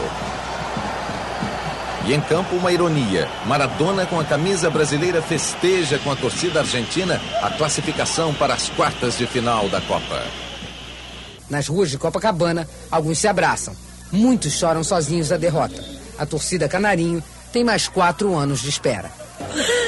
Acho que o Lazzaroni é que é culpado de tudo. É ele que é o culpado. Ele não, não ele sabia que isso ia acontecer. Eu vi, eu lembro dos jogos, eu lembro de assistir essa Copa. Não era um Brasil que empolgava. Definitivamente estava longe daquele Brasil de 82. O maior craque eu diria que seria realmente o Careca. Uma, não é um craque, o destaque. O fato é que, assim, o. Não era um time que empolgava, né? Você olhava os nomes, assim, tinha os nomes famosos, tinha lá Aldair, tinha o Silas, Valdo, o Branco. Mas ó, meteu medo na Argentina porque tem, tem relatos dos argentinos, do, do Mara, não é do Maradona, do Ruggeri, que era zagueiro titular dessa seleção, falando assim. Eles tinham meio que uma cabala. Cabala seria uma simpatia, né? Uma, uma, um negocinho que eles faziam em toda a Copa, com, com o Bilardo. E nessa Copa tava assim: a gente nunca vai fazer as malas antes de terminar a Copa. Sempre fica com a mala desarrumada. Oi, amor. E aí. Ei, que lindo. O, o que acontece? Aí o que acontece? Nesse jogo, eles estavam tão cagados com medo, falaram, bom, escolheu o Brasil, o Brasil vai golear a gente. Eles já estavam assim, achando que eles iam perder o Brasil. Eles fizeram as malas. Justamente nesse jogo. Eles já estavam com as malas prontas no hotel. E aconteceu o que aconteceu, né? Ah, mas o Brasil não jogou bem, não, aquele jogo. Eu lembro de ter, eu assisti na casa de um amigo meu, Rogério. Grande abraço, Rogério, se um dia você ouvir esse podcast, mas eu lembro que eu fui assistir na casa dele, cara, que ele tinha uma TV enorme, daquelas de 29 polegadas, e a gente foi assistir lá. E Enorme. Enorme, né? 29. pra época. De só de tubo. Pra época. E pesada, né? Pra época era sensacional. Não, é, pra época. Eu tive 29 no começo dos anos 2000 só.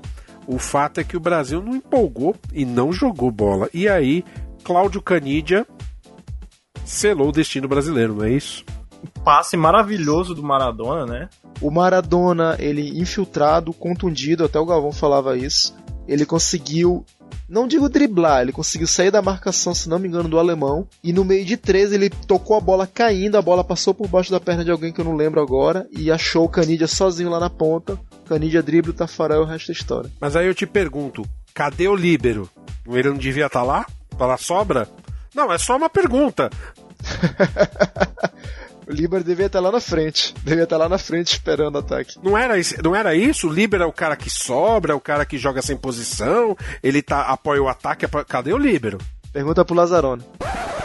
Futebol medíocre da Argentina, isso que irrita mais, isso é que deixa a gente doente. Se é um time forte, uma Alemanha que tivesse jogado uma grande partida, uma super partida, temos que reconhecer que de vez em quando enfrentamos um adversário poderoso e ganha o jogo.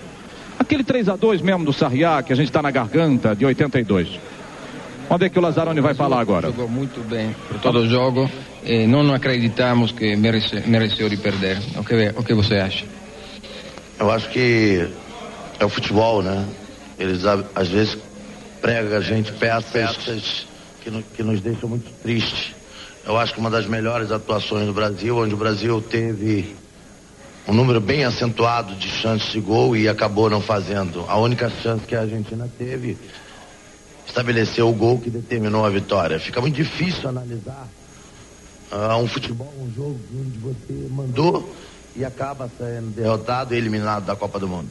Nós achamos que foi o melhor jogo jogado da seleção nesse, nessa Copa do Mundo. O que você acha? Eu acho também, mas infelizmente faltou o gol. Aquele gol que certamente daria vitória ao Brasil. Porque o Brasil atuou de uma forma consciente, pressão, não deu chance à Argentina. Durante os 45 primeiros minutos foi todo uh, ao ataque, só tinha uma equipe dentro do campo. As, as chances foram sendo perdidas, perdidas, perdidas. No segundo tempo, numa escapada, a única escapada da Argentina, acabou fazendo o gol da vitória. Praticamente foi só um time que jogou o time do Brasil, mas não teve sorte. É esse futebol feio que tem obtido vitórias. Acho que o Brasil merecia o melhor resultado, mas infelizmente ele não aconteceu. Opinião sobre a Argentina é que vai ganhar a Copa, segundo você? Não, é muito difícil você ter um prognóstico, ainda mais debaixo desse clima onde nós saímos e somos eliminados. Muito obrigado, Lazzaroni. Aí o Lazzaroni falando, a imagem da torcida brasileira triste e atordoada com este resultado. Eu presto uma atenção danada no que ele fala, o que eles dizem, mas acho que eles não dizem nada. Brasil deixa de ser manchete na Itália.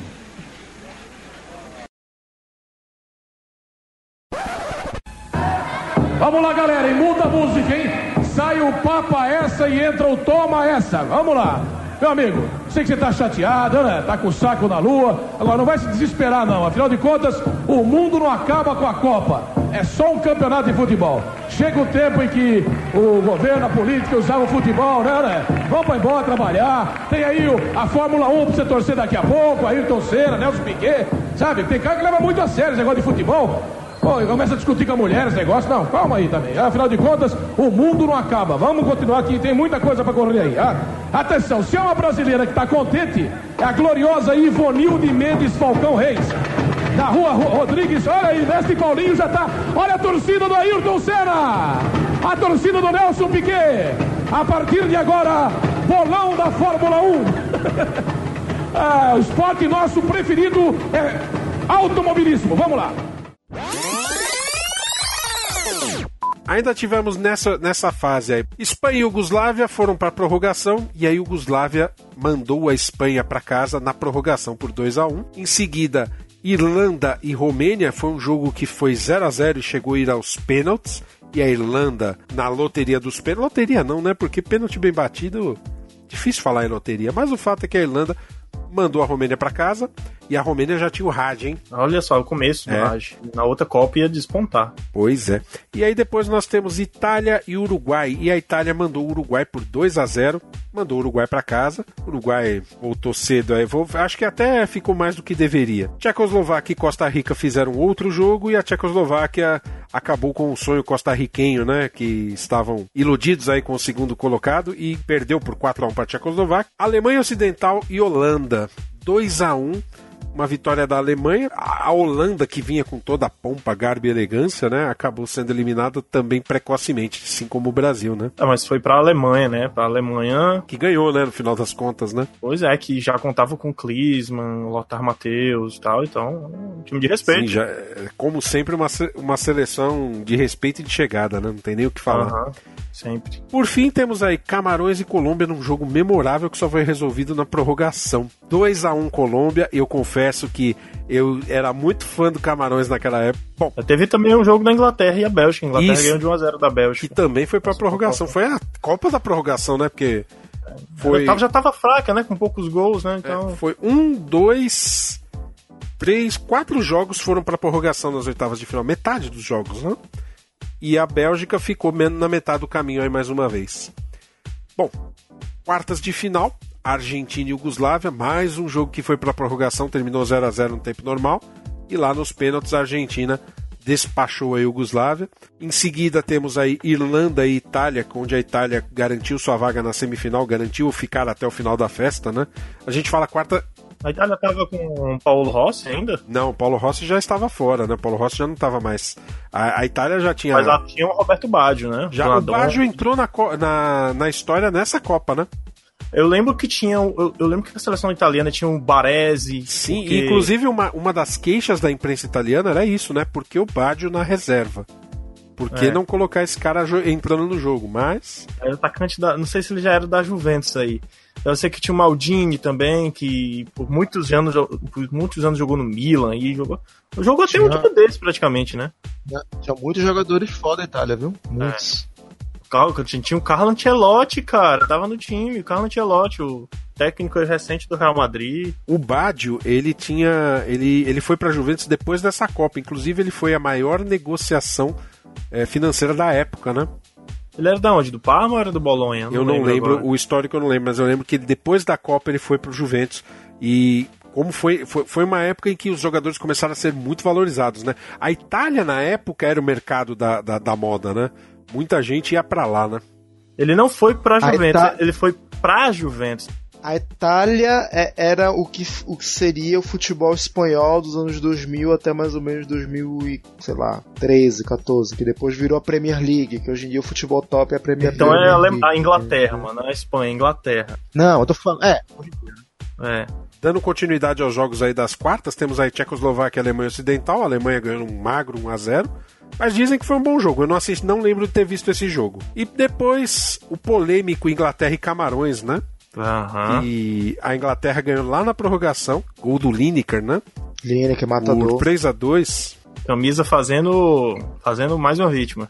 eu vi esse jogo, você foi camisa, né, cara? Foi, não teve pesou pra Camarões, eu acho, né? Camarões Cara, eu acho que sim. Eu acho que parece, parecia muito, cara. Foi muito suspeito. é, é, um- é um jogo triste, né? Pra mais um, porque entra pra história do- das tristezas. Bom, semifinais, todos os jogos resolvidos aí nos pênaltis. Argentina e Itália empataram no tempo normal em 1 a 1 A Argentina foi lá e ganhou nos pênaltis por 4 a 3 Despachou os donos da casa, né? Pois é, né? Isso. Eu achava. Eu vi esse jogo eu achava que a Argentina ia perder, ia cair fora aí. Na verdade, eu achava que a Argentina ia cair fora com o Brasil. Nossa, Seb, você tava muito pessimista pra essa Copa, cara. Mas, cara, era muito ruim o time. A defesa era ridícula. A defesa era ridícula. Sabe o que é ridículo? Ridículo. E assim, com a Iugoslávia, até tinha uma certa fé que quando foi pros pênaltis, eu, eu, eu tinha por história que eu sabia que o Goicoechea ele era pegador de pênalti. E acabou se confirmando isso. Começou a cena do Goicoechea e aí na Iugoslávia. Com a Itália, cara, começou perdendo. O gol do Totosh Kilat. Que era, foi o artilheiro dessa Copa, acho que foi com seis tantos. Foi o artilheiro dessa Copa. E foi uma ovação, tava jogando inclusive em Nápoles, a casa do Maradona, né? Tem aquela história que vaiaram o hino e tal, tem, tem toda aquela polêmica e tal. Só que aí, cara, tem duas jogadas geniais do Maradona nesse Mundial. A primeira é a contra o Brasil e a segunda é nesse jogo em que ele consegue colocar a bola na cabeça do Canidia de uma maneira que até hoje eu não entendi direito. Ele não consegue cabecear de frente, ele cabeceia de costas, bate no cucuruto da cabeça dele e a bola vai meio que flutuando assim no canto do Zenga. Gol da Argentina empate e depois foi pros pênaltis. E de novo brilha estrela do Goicoechea, cara. Mas eu achava que a Argentina caía fora aí, nesse caso aí. Mas aí deu a Argentina, né? Que disputava a sua segunda final consecutiva, né? E aí depois, no outro lado, em Turim, Alemanha Ocidental e Inglaterra, que também foi para os pênaltis. E esse jogo, ele é emblemático porque a partir dele, a Alemanha passou a ser o país com maior número de jogos, né? disputar maior número de partidas em mundiais. Esse posto era do Brasil desde 1950. Mais um que ela quebrou. Eu lembro desse jogo, cara, do Paul Gascoigne, o atacante inglês. Ele tava com um cartão amarelo e se ele tomasse mais um cartão amarelo, ele tava próximo do próximo jogo, né? Tava uhum. fora do próximo jogo, aliás. E ele levou. Ele chorou muito em campo, ele ficou com aquela cara vermelha, assim, pensando que se passasse pra final, que não aconteceu, né? A Alemanha passou. Ele ia estar tá fora das maiores finais que a Inglaterra estaria, né? Fora aquela de 66, que foi meio por lá, aquela final, meio desconfiada, mas ele ia estar tá fora, cara. Eu lembro muito do, do Paul Gascoigne chorando, assim, fiquei com pena do cara. Foi a última Inglaterra que foi longe, né? Porque depois disso ela não conseguiu mais chegar longe, né? Uma assim, depois de 66 é semifinal, parou. Até hoje ela não ela não conseguiu chegar mais longe. E inclusive perdeu o terceiro lugar para a Itália também. Ficou nem terceiro. Bom, chegamos então aí aos jogos finais, né? Só para citar a decisão do terceiro lugar, que foi entre Itália e Inglaterra. A Itália, como consolação, ficou até o final da festa e venceu por 2 a 1 a Inglaterra. 2 a 1 gols de Roberto Baggio e o Esquilate de pênalti. E pela Inglaterra foi o Platt que fez o gol. E esse, assim, foi um jogo assim que só foi resolvido no segundo tempo, né? Porque os três gols aconteceram lá no final, né? E a final, né? O jogo final, Alemanha Ocidental e Argentina. Foi o primeiro jogo que um dos times não marcou gol, um dos finalistas não marcou gol. Olha, olha só, a terceira final entre a, que a Alemanha tava ali, né? Terceira final seguida Sim. da Alemanha. Novamente, time. De chegada. Exato. Sem dúvida. Esse goleiro da Alemanha, esse Boldwig, né, cara, ele foi campeão europeu pelo Real Madrid em 98. E se você retroagir para mais, de 66 até 90, só em uma Copa a Alemanha ficou de fora das finais, né? Vai rolar a bola no Estádio Olímpico em Roma. Alemanha e Argentina vale um tricampeonato mundial. Alemanha campeã de 54 e 74. A Argentina campeã de 78 e 86. Vai começar o jogo, time argentino. Vai mexer na bola Diego Armando Maradona. No capricho, a bola tocada para trás. Breme arriscou, bateu, e cheia foi nela. Um dos mais belos lances desse campeonato mundial. Lá vem a Alemanha com Matheus, bota velocidade, enfiou na frente para Werner, vem por baixo, vai pro chão. Vai pro chão, o juiz vai dar pênalti. Contra a Argentina aos 39 do segundo tempo e a televisão mostrou que não foi não. Para compensar outro pênalti que realmente existiu, ele deu. Foi uma forçada de barra, é claro. Foi uma forçada de barra, o Reuter ia na saída. Houve realmente uma alavanca, mas a tentativa do jogador da Argentina era tirar a bola. Agora, para compensar, ele deu o pênalti. Pode estar sendo decidida a Copa do Mundo. A parada de Breme e Goicoechea. O Breme já fez gol de pênalti na Copa. Goicoechea já pegou quatro pênaltis na Copa. Autoriza Codessal, partiu breve, bateu. Gol!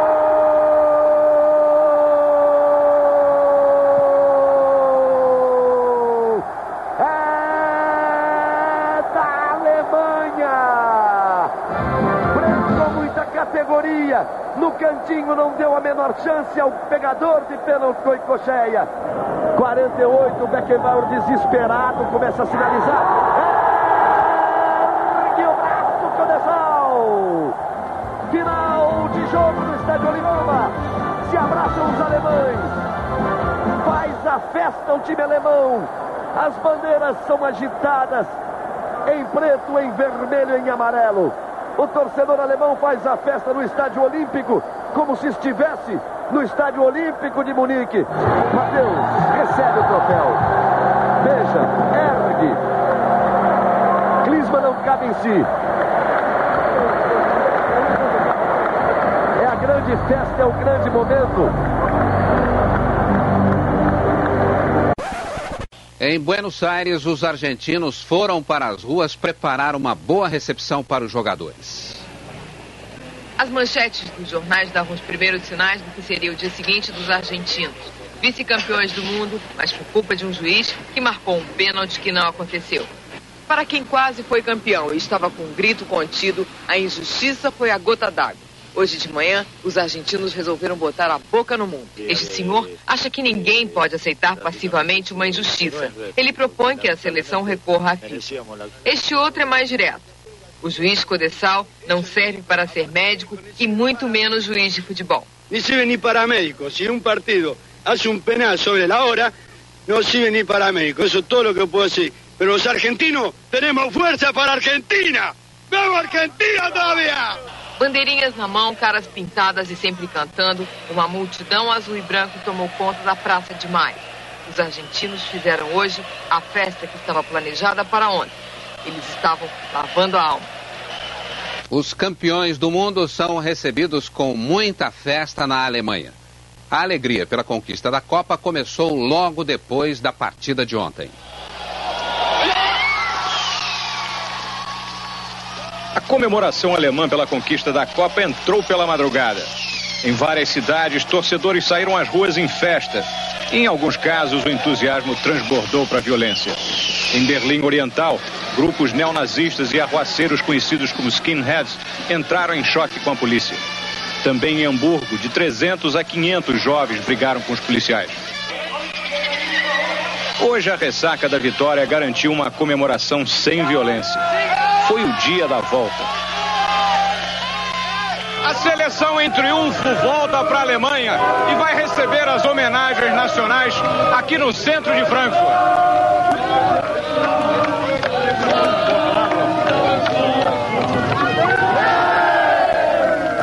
Até Mateus cantou, assediado pelos fãs, em carro aberto pela cidade, ao lado do técnico Beckenbauer. Quem acha alemão contido, reservado, precisa só dar uma olhada nestes aqui. Klinsmann foi um dos mais procurados. Mas nenhum escapou de dar autógrafos a um público entusiasmado. Os tricampeões receberam a homenagem da prefeitura pela conquista da taça e o carinho da multidão pelo futebol que exibiram ao mundo. Futebol não é questão de vida ou morte, nos disse um torcedor aqui. É mais importante do que isso.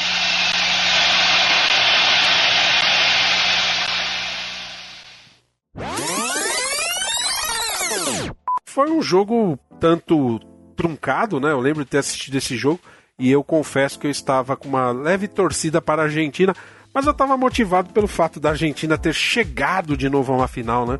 E, e, e não foi com um time brilhante. E sim, tinha camisa, tinha tradição, mas não tinha brilhantismo. E eu comecei a pegar raiva do Brasil naquela época. Um, um ponto, um ponto aí.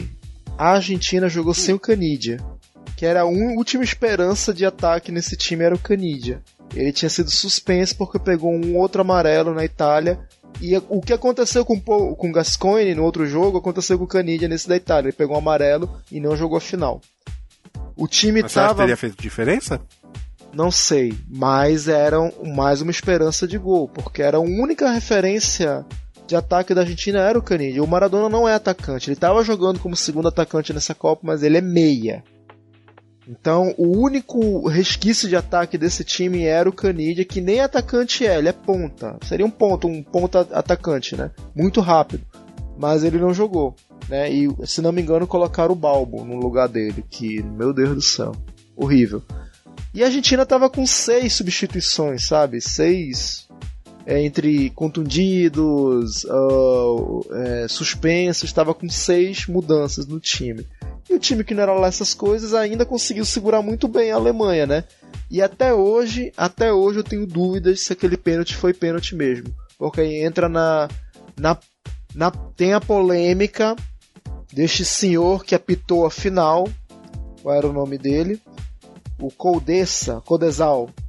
Edgardo Codesal juiz mexicano que na verdade não é mexicano, ele é uruguaio naturalizado mexicano. E dizem as, as línguas, a boca pequena, que por causa dele ser uruguaio, tem rivalidade e ele deu aquele pênalti para ferrar a Argentina, né? Eu não acredito nisso. Eu não acredito nisso. Teve um outro, uma outra jogada antes desse pênalti aí que eu achei que foi mais pênalti do que esse. O que acontece? Eu acho que ele meio que, que quis recompensar aquele pênalti que, que ele não deu antes. Mas não existe isso. Não justifica, pô. Ou você dá na hora ou você não dá. E aí começa a freguesia da Argentina com a Alemanha. Que até então a Argentina tinha ganhado da Alemanha em 86, tinha sido campeã em cima da Alemanha e agora perdeu. Tudo, a Copa foi horrível. Em termos de gol, foi horrível. Futebol, arte, futebol ofensivo não existiu. Tudo era retranca.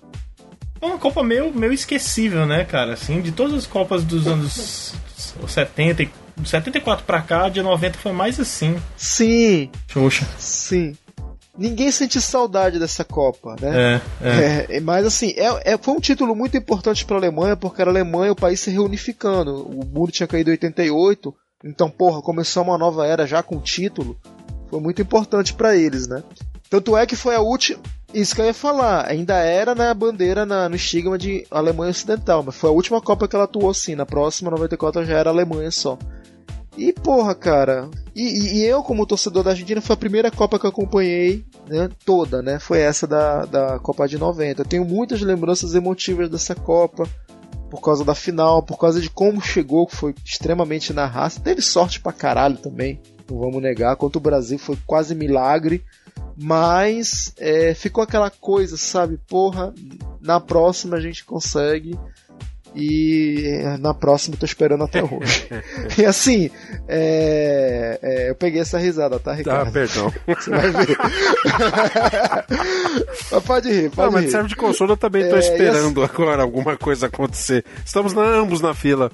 A gente virou, a gente, a Argentina, né, virou freguês da Alemanha. 90, 2006, 2010 e 2014. Eliminações todas na mão deste bendito e maldito time germânico, que é a Alemanha.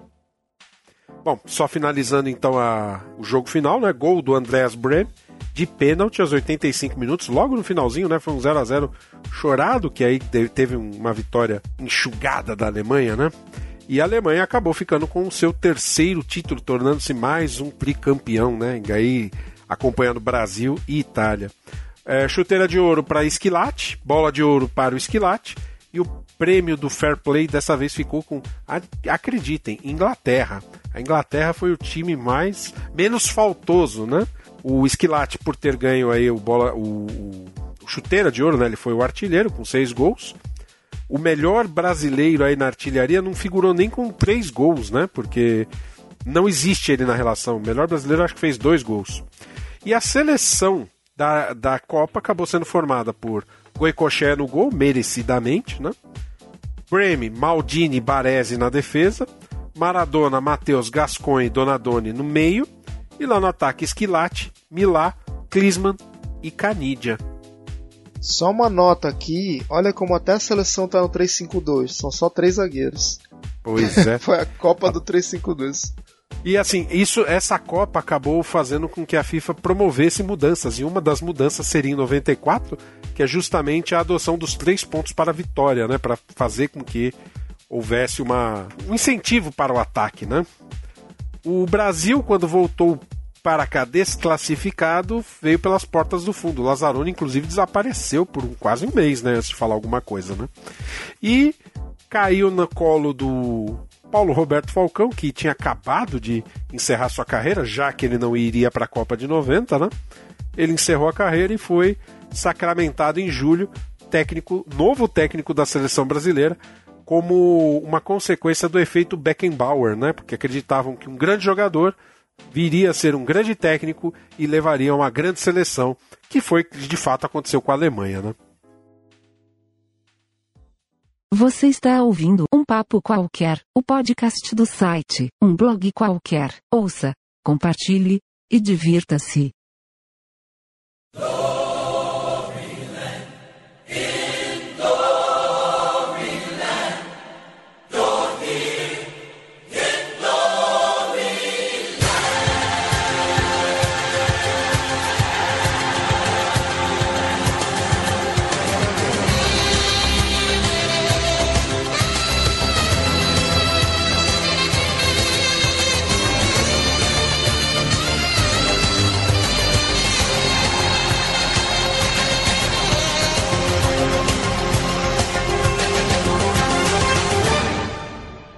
Agora nós vamos para a terra do tio Sam, os Estados Unidos, um país formado pelas colônias britânicas na América do Norte.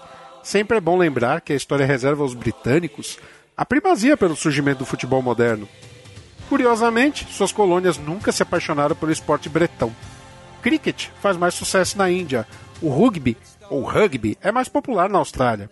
O Canadá tem sua preferência pelo hockey, e os americanos são apaixonados pelo basquete, beisebol e pelo futebol. Mas não aquele que jogamos com o pé, e sim por aquele jogado principalmente com as mãos, o tal do futebol americano.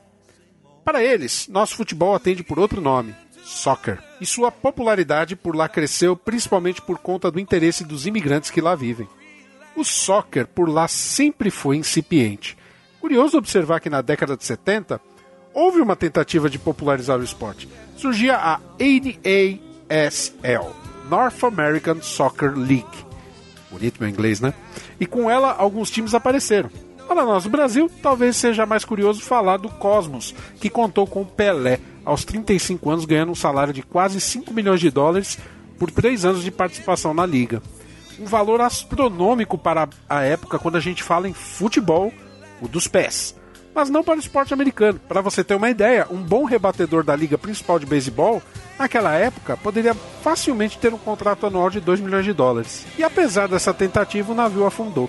O Cosmos fechou as portas em 84, a NASL faliu no ano seguinte, e só em 96 uma nova liga, que ganhou o nome de MLS, a Major Soccer League, surgiria no país para organizar as coisas. Interessante de tudo isso a FIFA não estava interessada em uma liga americana de futebol, apesar desta ser a justificativa oficial deles.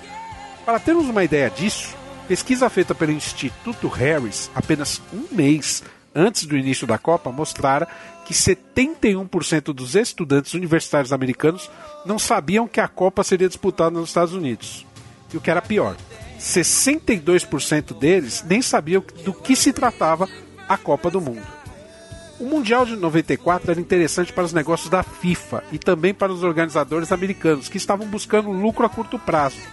Outros candidatos, como Brasil e Marrocos, não tinham toda a estrutura pronta e principalmente não contavam com o apoio da FIFA, que afinal de contas queria ganhar dinheiro. No final das contas, naquela época, o interesse pelo soccer em terras americanas pôde ser muito bem explicado pelas palavras do colunista William Reed, da revista Sports Illustrated, os americanos não ligam no futebol porque é um esporte aborrecido do ponto de vista de quem assiste a TV. Para eles, o futebol era tão excitante quanto o alpinismo. Só que, falando em dinheiro, os organizadores previam um lucro de 25 milhões de dólares, após pagar FIFA, pagar os países e tudo mais. O lucro real foi de 50 milhões. O público médio por jogo em 94 foi o maior de todas as Copas até então, uma média de 68 mil espectadores, superou o recorde que o Brasil mantinha desde 1950. E nessa época aprendemos o óbvio: não se separa futebol de política e muito menos do dinheiro. Trocando em miúdos, 94 foi uma grande Copa porque foi um grande negócio. E aí, meninos, o que vocês acham? E aí, quem quer começar? Explanar 94. Vai, Felipe. E começando por 94, o interessante é falar que eles, é, os negócios que foram rolando em paralelo envolveu também a criação de uma liga embrionária de futebol nos Estados Unidos. Eles estavam com medo até dos Estados Unidos jogar fora de casa, ou seja, tem mais mexicano, por exemplo, que americano no estádio, nos jogos dos Estados Unidos. Então eles tiveram uma série de medos. Quem lembra da seleção americana daquele ano sabe que tinha muitos jogadores que nem eram profissionais. Tinha jogador que nem o Lalas, que era. Um cantor de rock ali, praticamente, né, cara? Exatamente. O Tony Meola, que era o goleiro, inclusive depois ele não tinha nem mercado, ele foi ser kicker de futebol americano. Era gente que não tinha nem é, espaço em clubes de segunda linha da Europa. Tinha o Balboa também. Aquilo, de certa forma, acendeu o olhar de outros investidores. A, a liga é meio que incipiente, ela começou a crescer e muito disso se deve não ao futebol masculino, mas ao futebol feminino. É isso que eu ia dizer. Era muito mais praticado pelo. Porque pelos americanos é mais visto como. Era, pelo menos antigamente nesse, nessa época aí, era mais visto como um esporte de mulher. O homem praticava o esporte da violência, que era o futebol americano, né? Negócio. É, eu lembro que uma, uns caras, uns jornalistas falavam na época da Copa. Assim, não tem, não tem certeza dessa, dessa frase, né? Ninguém, ninguém pode provar, mas eles diziam meio assim: aqui o futebol é o esporte do futuro, no, no caso o soccer. É o esporte do futuro e sempre será. Isso perdurou por muito tempo, né? Não, exato, quer dizer, a gente está 24 anos depois, a liga cresceu, ela está se desenvolvendo, mas ela está se desenvolvendo num ritmo mais forte há 4, 5 anos. Da a última Copa que os Estados Unidos fez uma presença marcante. A, a FIFA também, ela falou assim, cara, depois que os Estados Unidos par participou, a ideia de ter 48 seleções a partir do, do, das próximas Copas é para quê? É para fazer é, é, time que não os Estados Unidos, que ele, é, ele economicamente é muito bom, mas que fica fora das Copas, não ficar mais fora das Copas é o jeito. Os mercados que têm dinheiro não ficarem de fora. Olha só, uma coisa que eu lembro dessa Copa, as altas temperaturas, não sei se vocês lembram. Sim, sim. Jogos ali perto de meio-dia, duas da tarde, aquele solzão que, querendo ou não, é a mesma região do México. É, me remeteu é. muito à época da Copa de 70 do México. Outra coisa, nas eliminatórias. 86 também, México foi a mesma coisa. Ah, é verdade, desculpa, tinha esquecido da Copa da Argentina. É, isso tudo por causa do, do mercado europeu, né? Então. Pra, pra, dar a visão do mercado europeu. Outra coisa que eu lembro, pelo menos aqui na América do Sul, é a referência das eliminatórias para essa Copa, que eu lembro foi nessas eliminatórias que teve aquela goleada da Colômbia em cima da Argentina, de 5 a 0 em pleno Monumental. Tanto é que essa goleada fez a Argentina Caramba. ir para repescagem e ir tentar entrar na Copa pela é, jogando contra a Austrália. Sim. E eu lembro que por. O jogo do. É, Oceania. Por conta desse jogo, desculpa, é desse, é, desse jogo, da Colômbia ter goleado a Argentina, a Colômbia entrou como uma das favoritas ao título em 94. Foi nessa Copa que depois a Colômbia foi desclassificada, teve o, o assassinato né, do jogador, não foi? Zagueiro Escobar. O Escobar foi numa fase de grupos, Colômbia contra os Estados Unidos, se não me engano. E aí o Escobar foi atrasar uma bola pro goleiro. Eu não me engano, eu não, me lembro se. Não, não, não. Foi um cruzamento. Aí ele tava chegando na área, foi cortar o cruzamento pra não chegar no americano e a bola. O goleiro pegou no foi. contrapé do goleiro e foi gol. É. Isso, exato. Goleiro que era o Iguita, por sinal, ainda. E aí, quando ele voltou, o cartão pegou ele e matou. É, mas, não, não, mas é, tem várias versões disso ah, aí. Dizem que foi uma briga tem, de bar e tal, né, também. Mas é, né? Era o período do, do Narcos, né? O Plato Plomo ali. Era o período do Narcos. A Colômbia fez uma campanha irrepreensível nas eliminatórias para a Copa do Mundo dos Estados Unidos. Em seis jogos, foram quatro vitórias e dois empates, com 13 gols a favor e apenas dois sofridos, terminando como primeira colocada invicta do Grupo A. No Mundial, caiu no grupo de Romênia, Suíça e os donos da casa, e deveria avançar com sobras.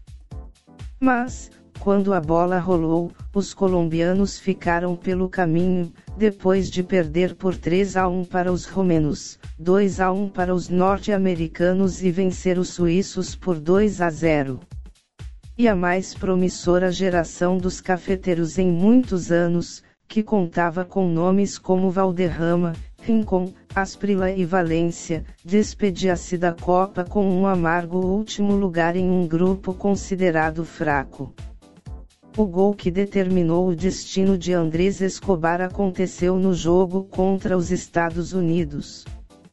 Aos 35 minutos do segundo tempo, o defensor, de apenas 27 anos, se jogou na marca do pênalti para tentar interceptar, de carrinho, um cruzamento na área. A bola foi morrer no fundo das redes. Coisa rara, hein?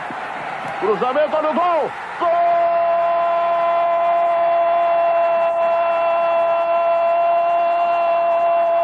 Contra de Escobar! Clavijo, boa bola, toca que você faz, toca que você faz! Gol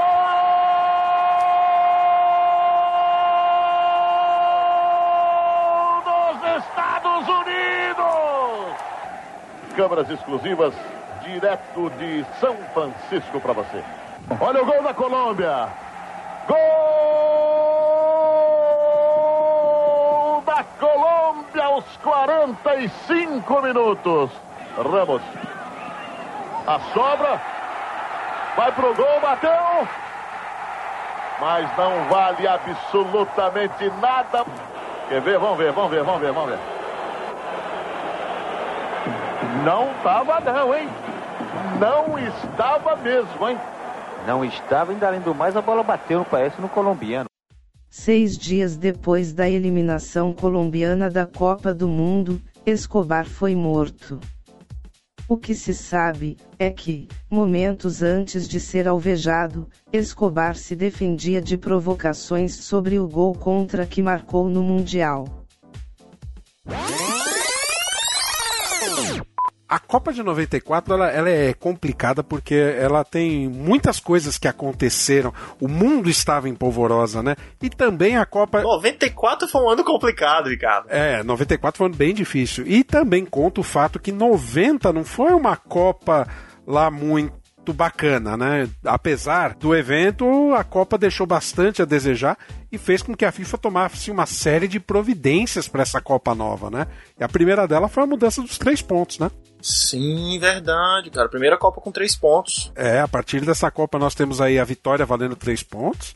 É, ficou também patente a, é, essa questão de que 24 times era pouco por conta dessas é, desses playoffs aí, a Argentina, por exemplo, quase fica de fora. Aí também foi uma Copa um, um tanto é, interessante do ponto de vista para o Brasil, que o Brasil também quase ficou de fora, só conseguiu a sua classificação no último jogo contra o Uruguai, né? Romário, show do Romário. E outra coisa, o Chile foi suspenso e não jogou essa eliminatória por causa da palhaçada do Rojas lá na outra eliminatória. Que jogaço, jogaço. Vocês não falaram ainda, cara, a Bolívia tava jogando pra caramba também aquela eliminatória. A Bolívia. Ah, verdade. A Bolívia tem que falar que no grupo que o Brasil se classificou. Ganhou. Bolívia ganhou do Brasil nas eliminatórias, né? Sim, mas, mas é daquele jeito, né?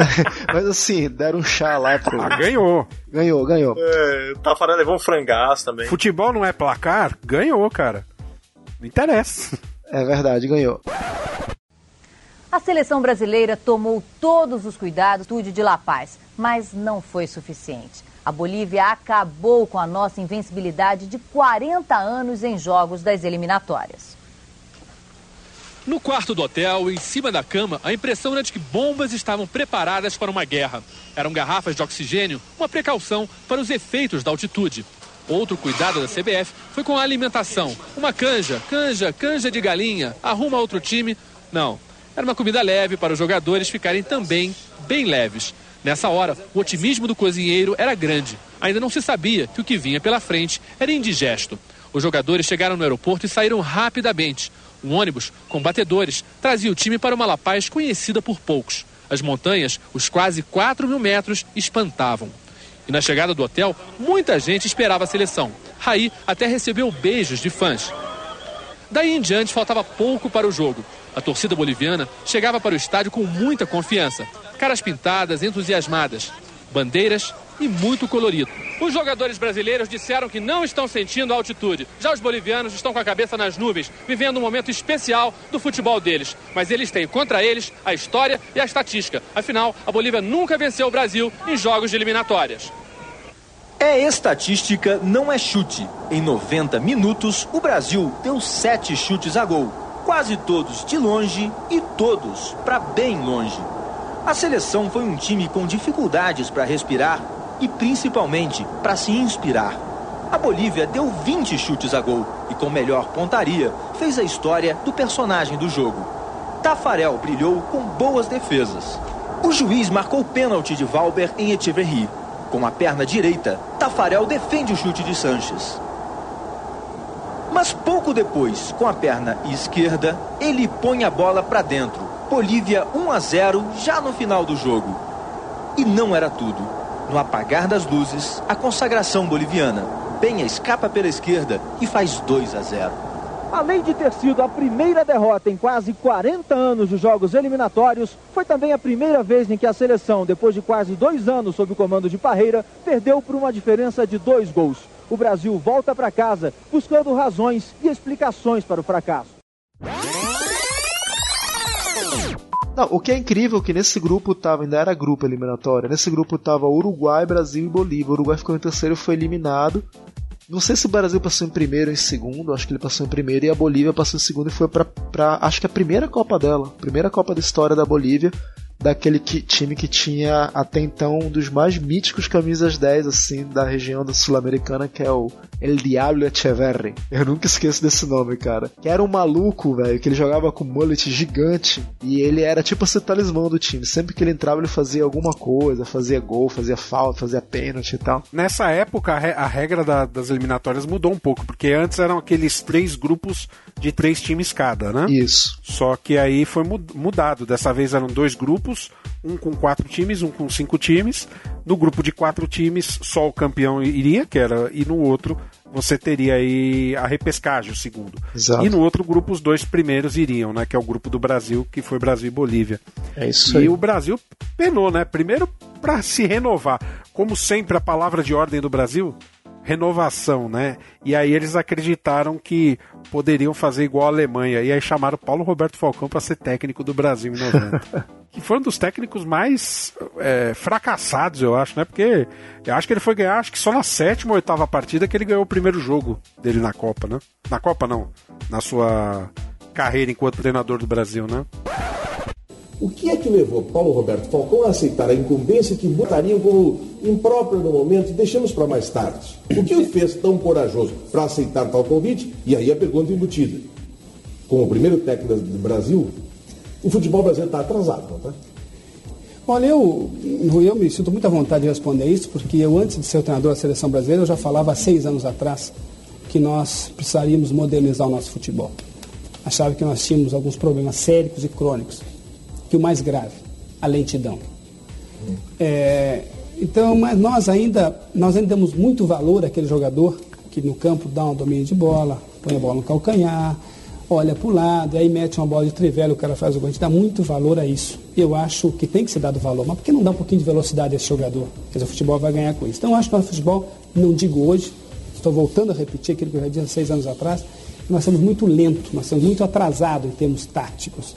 A lentidão do futebol brasileiro talvez também seja pelos campos que nós tivemos aí, que são horríveis, que não dá condição do jogador fazer um trabalho de primeira. Agora, eu acho que mesmo assim se poderia acelerar um pouco.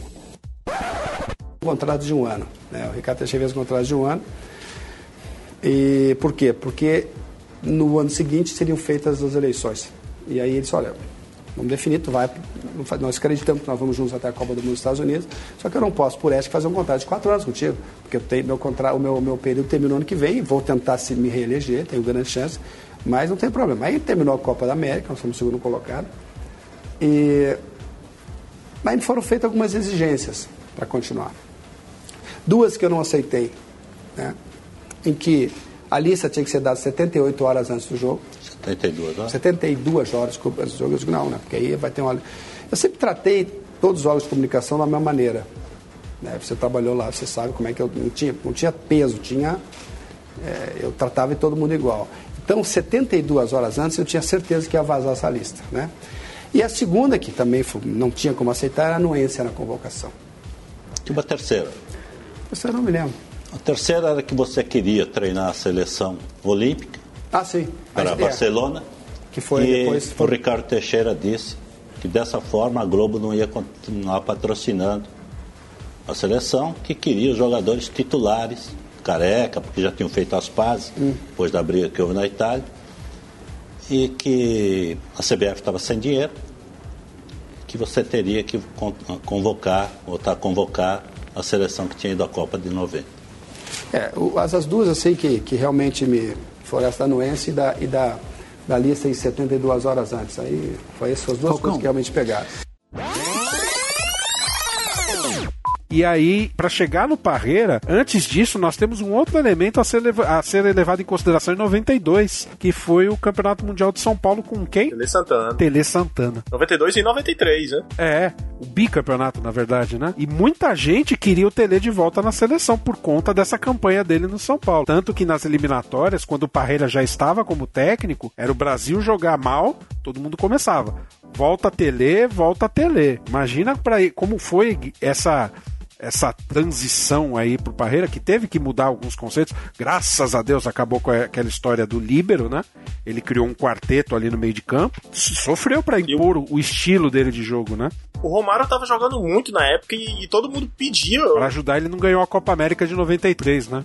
Caramba, não lembrava da Copa América 93. Ele perde, perdeu, foi eliminado pela Argentina, não foi? Foi a última vencida pela Argentina. O, é, foi nos pênaltis, foi o último título da Argentina, se não me engano, contra o México. Bateu o México na final, se não me engano. Ô, ô gente, deixa eu perguntar uma coisa para vocês. Teve um fato nessas eliminatórias da Copa que eu, eu costumo comparar com o fato, por exemplo, das Torres Gêmeas. É tipo assim, você todo mundo lembra onde é que tava, o que tava fazendo no, no momento das Torres Gêmeas lá e tal, né?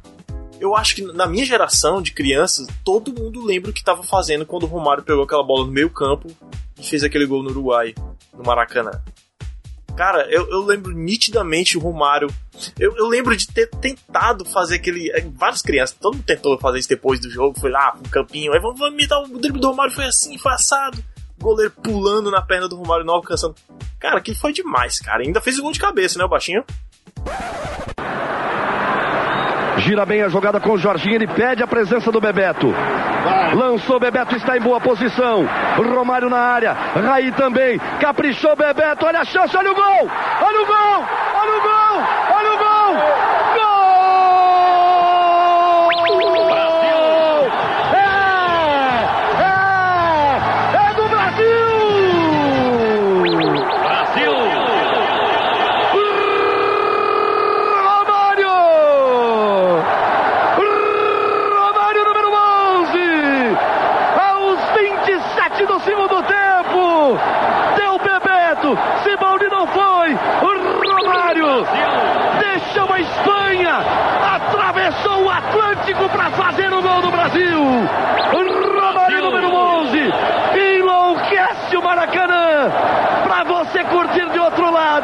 O Romário, num contrapé de Siboldi, ergue o braço, sai pro abraço. Brasil na frente. O Romário é o nome dele. Como em 89, também de cabeça ele fez o gol aqui na final do Sul-Americano. O Romário 1 a 0 Brasil. Dunga já cansado. Mauro Silva, um trator, roubou mais uma. Enfiou para Romário, posição legal, saiu o goleiro, fez a finta, lá vai Romário, lá vai Romário,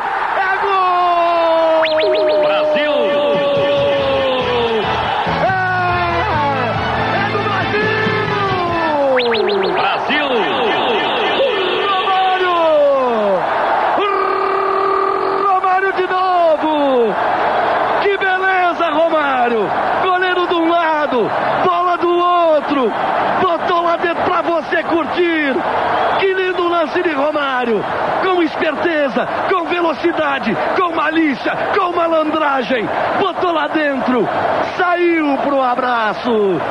Dois para o Brasil. O Romário, Romário e Romário, 2 a 0 Brasil. Restando 7 minutos para o Brasil marcar presença na Copa dos Estados Unidos. O telespectador deve ter visto a inteligência do Romário impressionante. Ele ia dar o drible chamado drible da vaca. Quando ele percebeu que o goleiro Gibaldi ia no corpo dele, ele deu um drible de corpo no goleiro e veio pelo mesmo lado da bola, matou o goleiro. Que beleza de jogada. Falou quem sabe, falou Pelé. 2 Brasil, 0 Uruguai.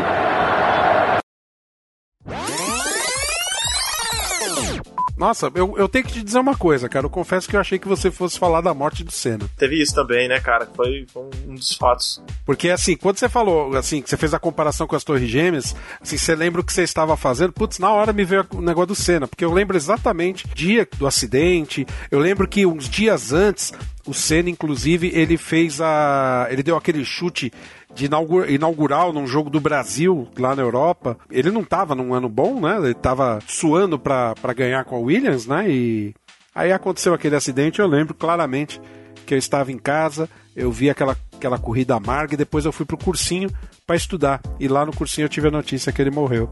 Eu pensei que você ia falar realmente. Foi primeiro de maio, né? Foi, foi primeiro de maio. Também, tem isso. O tempo também. passa, hein? Eu lembro que nesse ano aí, um pouco, um mês antes, o Kurt Cobain se matava, né, na casa dele. Nossa, tem tanta coisa né, né, na para se dizer dessa época, né?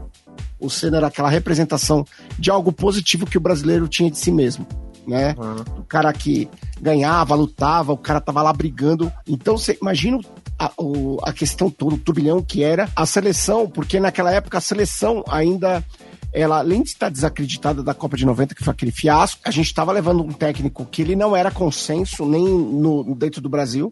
E a gente sabe o que aconteceu das últimas vezes, que quem lembra mais, tem a memória mais fresca dos últimos técnicos que não eram consenso, o que, que acontecia. Bom, o fato é que o Brasil, aos trancos e barrancos, conseguiu sua classificação né, no último jogo e criou-se aquele aquele gesto né, de, dos jogadores entrarem de mãos dadas, com, mo, mostrando união e tudo mais. Vocês lembram disso? Todo mundo entrou de mão dada? Lembra, mas isso aí teve, teve a ver com a morte da Ayrton Senna também, Na né? verdade, a primeira vez que eles entraram de mãos dadas foi no, foi no último jogo das eliminatórias, 93 para mostrar a união do grupo, porque eles falavam que o grupo estava desunido. Aí entrou todo mundo de mão dada para mostrar a união do grupo. E eles ganharam por 2 a 0 dois gols de Romário, vitória incontestável. E o Romário se consolidou como um atacante da seleção.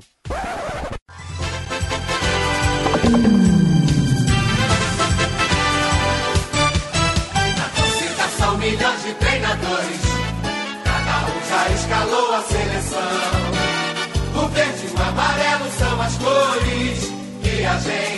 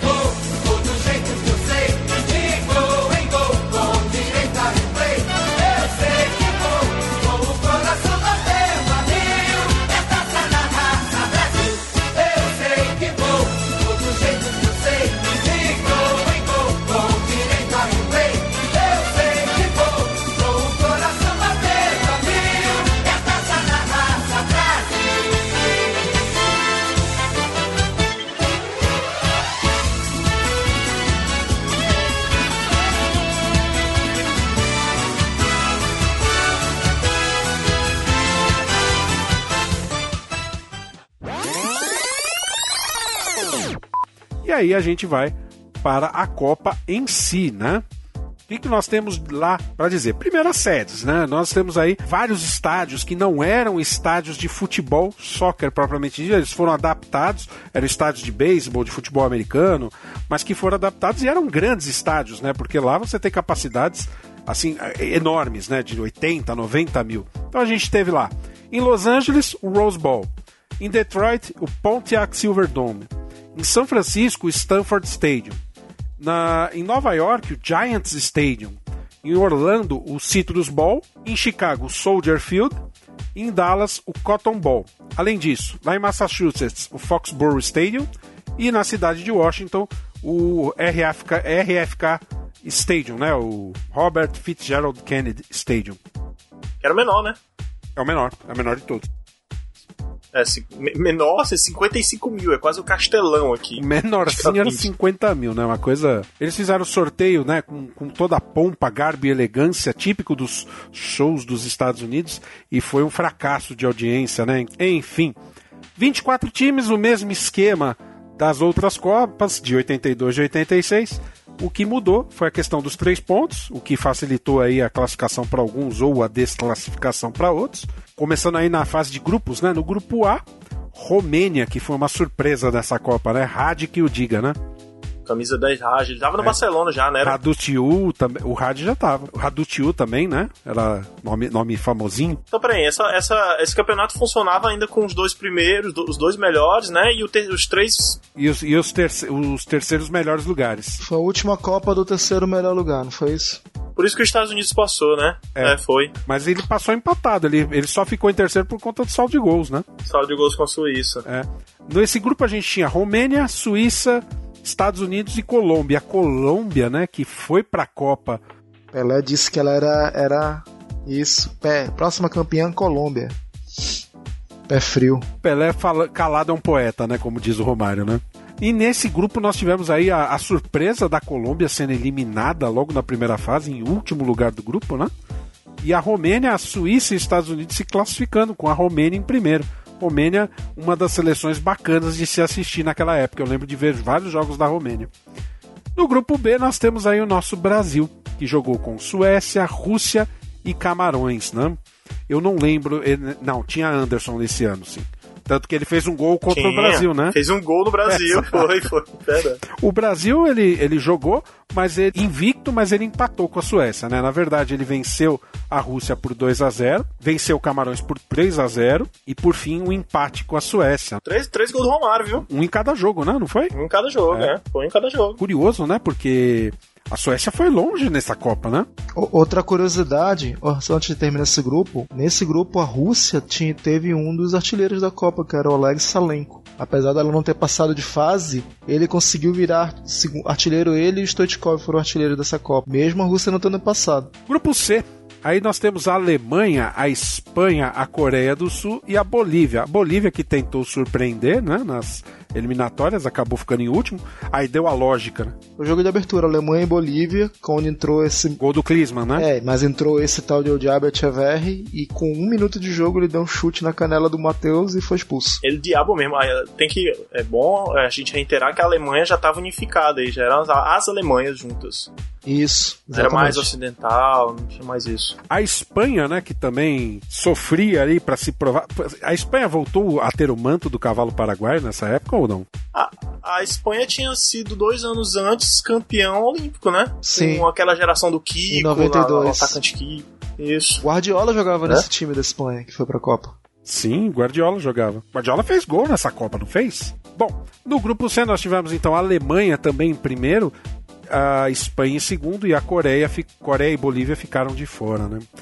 Vamos ao grupo D. Lá no grupo D, a sensação Nigéria, né? A Nigéria assustou muita gente, né? É. E Sebs, que o que você me fala dessa Argentina, cara, que sofreu pra passar, cara, foi terceira melhor aí. É, mas empatou em pontos. Todo mundo ficou com seis. Foi realmente o saldo que deixou ela lá atrás.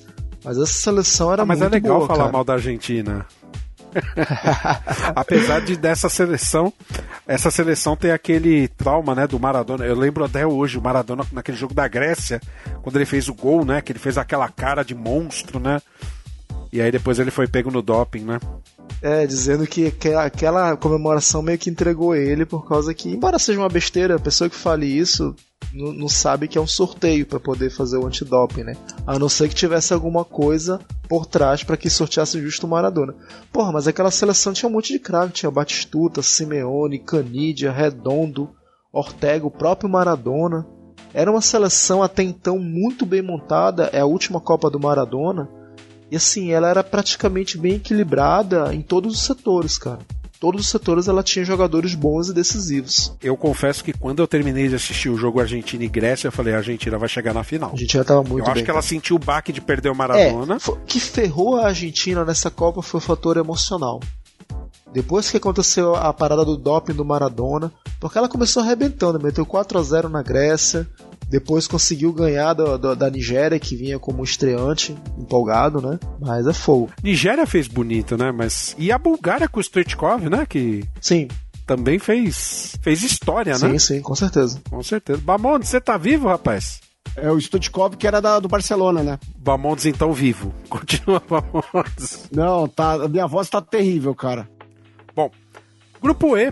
Grupo E contava com o México, né? Que finalmente primeiro do grupo, né? O México aí é, trazendo a sua tradição futebolística aí, né? Como vencedor da chave. A Irlanda a Itália, a Noruega, a Noruega desclassificada nessa história, mas a Itália de novo não convencendo, né? Tudo bem que, de novo, nós tivemos um grupo aí com os três primeiros empatados. Mas os jogos da Itália. Os quatro, cara. Os quatro empataram. Foi tudo muito igual. Todo mundo fez pouco gol, todo mundo fez isso. É que não, que eu tô falando dos classificados, né? Mas é um grupo interessante, com todo mundo com quatro pontos e conseguiu. Mas foi um grupo com jogos ruins, cara. Eu lembro de ter visto os jogos da Itália sim, e eu não gostei, cara. Foi, foi uma Itália fraca que. Eu. Agora eu vou falar depois de vários anos, né?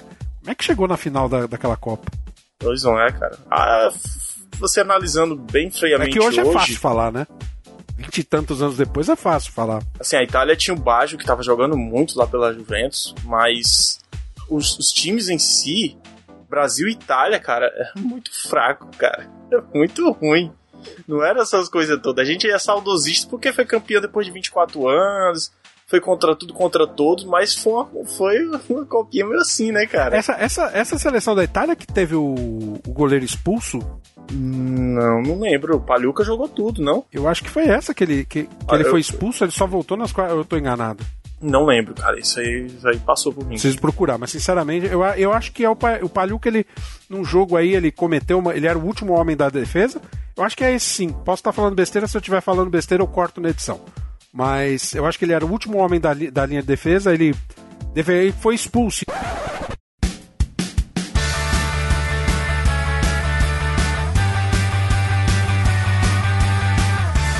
Curiosidades do Mundial. Ser o primeiro a receber algum título é ótimo. É, depende. O italiano Gianluca Pagliuca, por exemplo, deve ter ficado bem infeliz ao ser o primeiro goleiro da história do Mundial a receber um cartão vermelho. O goleirão defendeu uma bola com a mão fora da área e acabou expulso aos 21 minutos de jogo. Madonna mia! Curiosidades do Mundial.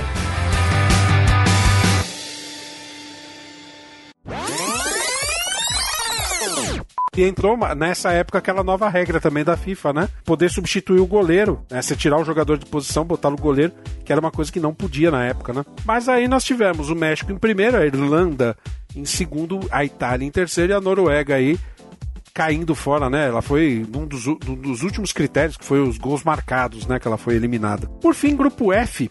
E aí nós temos aí os nossos Países Baixos, né, Sebes? É isso aí. Eu sei que você não gosta de Países Baixos. Existir já. A Holanda, a Arábia Saudita, Bélgica e Marrocos. E outro grupo onde todo mundo chegou com a mesma pontuação, né? O que, que tá acontecendo nessa Copa, né? Cara, que coisa! Terceiro grupo já que tá nessa porcaria.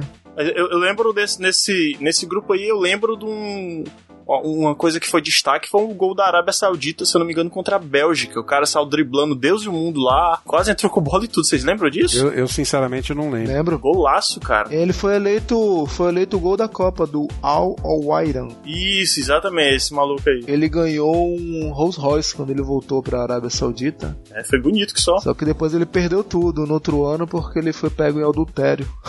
Aí ele foi preso, levou chibatada e tal. Eu lembro de, desse grupo, eu lembro que eu vi o jogo do Bélgica e Holanda, cara. Que inclusive foi.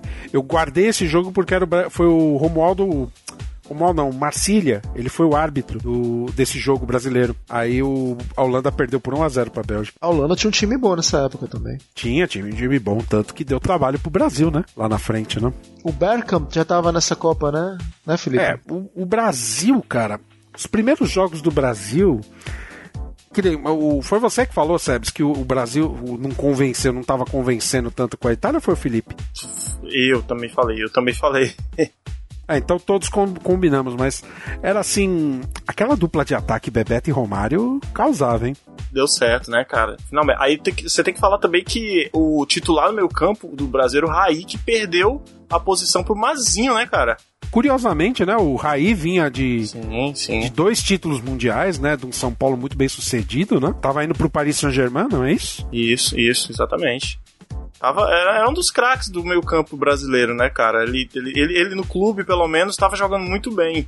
Aí todo mundo esperava muito dele. Ele, inclusive, era o capitão do time. Sim, e irmão do Sócrates, né? Só para fazer o registro. Ah, ainda tem esse detalhe, né? Então, É. assim, ele foi muito cobrado também, né? Não sei se ele. Eu não acho que ele tenha pipocado, mas eu- ele não correspondeu, definitivamente. Ah, tava muito fraco pra seleção, cara. Eu não, eu não, eu não achava que o Rei jogava essa bola toda pra estar na seleção. Eu achava que jogava, só achei que ele tava muito fraco na seleção. Isso realmente. Eu não acho que não. Na seleção. Ele sumia, É. sumia na seleção. Ele sumiu, amarelava demais. Não sei, talvez o esquema do Parreira talvez não ajudasse ele, né? Porque ele jogava mais aberto com, com o Tele, né? No São Paulo. E isso, isso eu já falei várias vezes no Papo Canela, vou repetir aqui. Nessa Copa, o líder de assistências, principalmente pro Romário, que geralmente resultava em gol, foi o Dunga. A era Dunga. Então, galera que critica o Dunga, saiba que se não fosse por ele, de repente o Tetra não vinha, viu? Dunga, assim, vamos admitir, né? O, Dunga, o Dunga jogou um bolão em 94, perto do que jogou em 90. Jogou muito. Ah, jogou demais, cara. Jogou muito, muito, muito, muito. muito. A gente não falou que, que o Ronaldo Nazário já tava na Copa, né? Tava no Brasil, né? Com 17 anos. Ronaldo do Cruzeiro, revelação, 17 anos, só que não jogou nenhum jogo, ficou tudo no banco. Mas já, já é aquela coisa bacana que eu acho, que inclusive eu acho que os técnicos deveriam fazer mais, e eu tô falando do técnico da Argentina, de pegar os talentos jovens do que estão arrebentando no país e levar, nem que o cara não vá jogar, pra ele sentir o clima de uma Copa. Tanto é que isso fez, fez muito bem pro Ronaldo. O Ronaldo já quando já voltou pra seleção como titular, ele já estava entrosado, já conhecia tudo, já tava toda a, a parada já de como é vestir a camisa da seleção. Outro, outro que jogou nessa seleção, quer dizer, eu acho que ele jogou só no último jogo, né? Vocês lembram do Viola? Lembro. Viola Sim, arrebentava, tá maluco? Ele Tava entrou na final, quase que ele né? mete gol, botou a bola na trave e Nossa, tal. cara. Viola, o Viola fez muito sucesso quando ele fez aquele, aquela imitação do porquinho aqui no, em São Paulo, cara. É. É, assim, eu sei, eu sei que é uma aspas grande aí da nossa história, mas só pra constar, né? Senta que lá vem a história. um- foi, era, aquela época que o Palmeiras estava em jejum de títulos, né? E pra ajudar, eu acho que era final do Campeonato Paulista de 93. Eu, eu fazia cursinho naquela época, né? E o Corinthians tinha ganho o primeiro jogo da final por 1 a 0 Com esse gol do Viola. É, que ele fez o porquinho e tudo mais. e a gente foi pro segundo jogo precisando do empate, né? E eu, otimista, né? Corintiano resoluto, achei que tava tudo resolvido. E apostei com os amigos, né? Os palmeirenses, né? Que. Grande erro, grande erro. Grande erro. E o teor da aposta, né? Eu teria que usar a camisa que o cidadão lá, do, que foi no jogo do Palmeiras, ele falou: Eu vou com a camisa do Palmeiras no jogo. Se o Palmeiras for campeão no dia seguinte, era um domingo, né? Na segunda-feira, você vai ter que usar essa camisa no cursinho o dia inteiro. E o pior é que chamamos um professor para ser o, foda. o, o, o juiz da, da, da aposta, né? Fi- Sacramentamos a aposta e tudo mais, né? Pois bem, e aí o Corinthians me toma um nabo de 4 a 0 Fora o show. Fora o show. Agora que chegou o Leandro. Edmundo, olha o Palmeiras. Sobra do Evaí, protegeu. Zinho achou, tá na área, bateu o pé direito, gol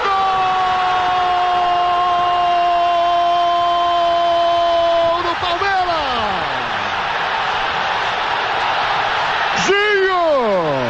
Olha quem aparece no contra-ataque, o zagueirão Antônio Carlos. Zinho. São cinco jogadores do Corinthians. Evair deu a volta, vai por um, por outro. Parou em Marcelo, um gigante corintiano Marcelo. Mazinho responde pelo Palmeiras. Olha o perigo, atenção, passou por todo mundo. Gol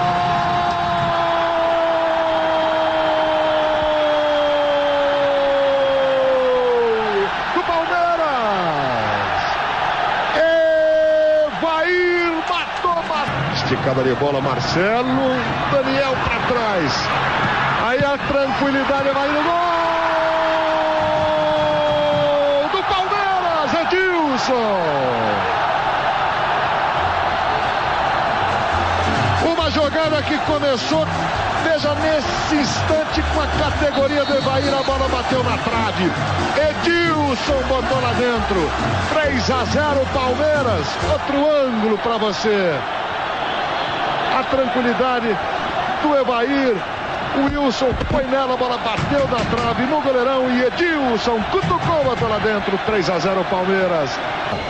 Quanto coração palmeirense batendo forte, quanto coração corintiano. Partiu Evair.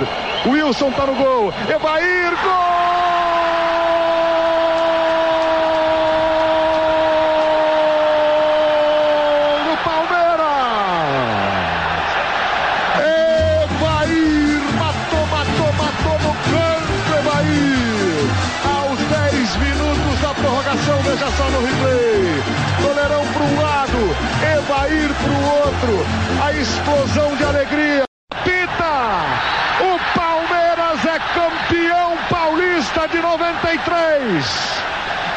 Depois de 16 campeonatos de 17 anos, o coração campeão paulista hoje é verde e branco. É dessa torcida linda, destes jogadores que fizeram uma grande partida e que souberam reverter o placar de 1 a 0 da primeira partida. Palmeiras campeão paulista. No campo, Roberto Tomé. Aqui é a emoção do goleiro Sérgio abraçado ao lateral Roberto Carlos. Rapaz, eu lembro que na segunda-feira, no dia seguinte, quando eu cheguei no cursinho, já, que, já era uma época que todos os lugares já estavam mais ou menos definidos, no meu lugar já estava lá a camisa me esperando. Eu peguei a camisa, botei de lado e sentei. A primeira aula era desse professor que foi o juiz da aposta, né? Ele entrou Ah. em sala, olhou pra mim, olhou para as pessoas e aí ele falou assim: "Do lugar onde eu venho, as pessoas costumam cumprir as promessas e as apostas." Eita. Eita. Aí você Jogou respira. É, aí eu tive que subir lá na frente, colocar a camisa, tirar foto. Foi um vexame todo. Existe uma foto minha usando uma camisa do Palmeiras. Isso Acontece. eu. Acontece. Tem no meu blog. Quem for lá no meu blog acha essa foto lá, tá lá num dos posts antigos. Eu, como palmeirense por um dia.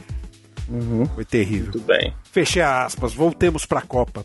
É, falando do Brasil um pouquinho, né, antes da gente ir para os jogos das oitavas, né?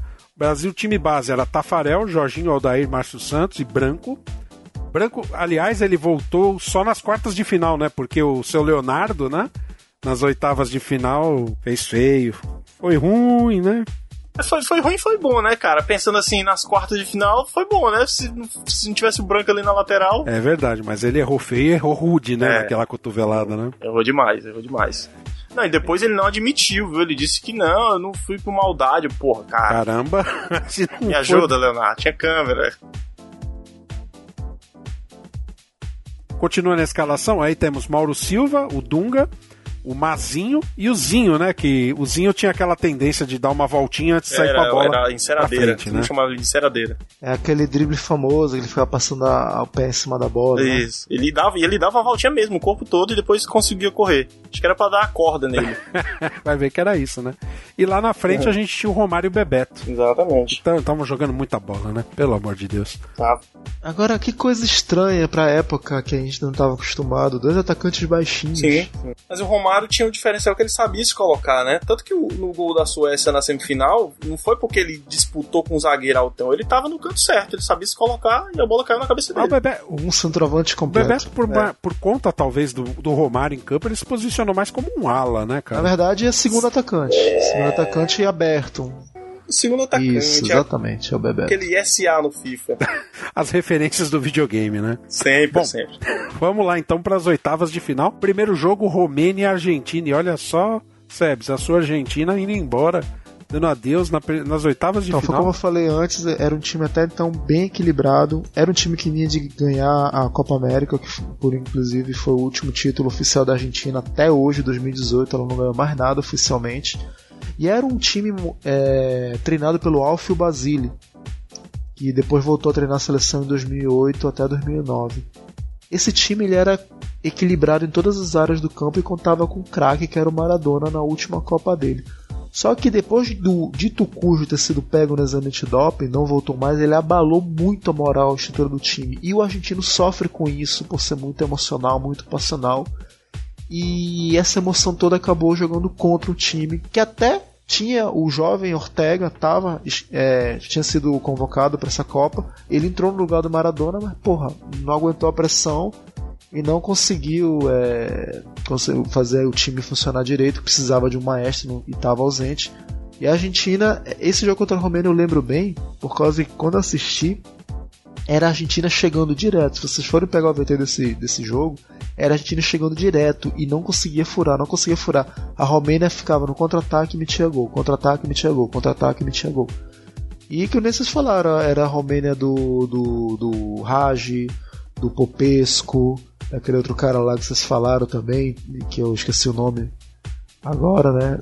O Rajisu, acho que é, né? Isso. Então ela fez os três gols em contra-ataque, a Argentina depois no máximo conseguiu até o segundo gol, mas já era tarde e caiu fora da Copa, né? Mas a Romênia, a- na minha opinião, Sebs, não sei se você concorda, a Romênia passou por méritos, né? Não, não que. Não, não tô dizendo que não tenha mérito. Não falei momento algum que não tenha mérito, mas eu tô dizendo que ela estava montada para um contra-ataque. A Argentina chegou muito mais vezes à, à meta, mas não teve a, a conclusão, competência de, de, de fazer o gol. E olha que essa Argentina já tava com o Batistuta ali novinho, né? Com toda a lenha para queimar e não conseguiu furar o bloqueio romeno. Argentina e Romênia fazem o melhor jogo da Copa do Mundo. A torcida comparece fazendo a festa nas arquibancadas. Uma partida de lances rápidos, muitos gols e emoção do início ao fim. Quem toma a iniciativa são os argentinos. Batistuta recebe, chuta forte, mas o goleiro Prunea está lá para defender. Simeone passa por todo mundo e toca com capricho para Balbo. Brunea faz boa defesa. Agora é a vez dos romenos mostrarem habilidade. Salim dança na frente do marcador. Dumitrescu bate falta. Islas mal colocado aceita. Romênia 1 a 0. De novo, golaço de Dumitrescu. Mas a Argentina tem Batistuta, o bate-gol. Ele tenta a jogada individual dentro da área. É empurrado e é pênalti. De novo o lance, veja, realmente foi pênalti. Batistuta faz o quarto gol dele na Copa. Argentina 1, Romênia 1. A Romênia corre atrás do prejuízo. A jogada começa com Raj no meio de campo. Ele toca e recebe na frente. Num lançamento de craque. Coloca Dumitrescu na cara do gol e é o segundo da Romênia. De novo aí o lançamento com açúcar de Raj. E o tiro no canto de Dumitrescu. É, mas o ataque romeno quer mais. Islas defende a bomba. E a bola não para, não. Veja aí, na sequência do lance. É a vez da Argentina dar um susto no goleiro Brunea. Já nos descontos, contra-ataque rápido, o zagueiro tira o que seria mais um gol da Romênia. E no segundo tempo, mais emoções. A Argentina parte com tudo. E veja que bombardeio contra a meta de Prunea. A Romênia, mesmo vencendo o jogo, também ataca. Agora Dumitrescu parte em velocidade. Vai levando, vai levando.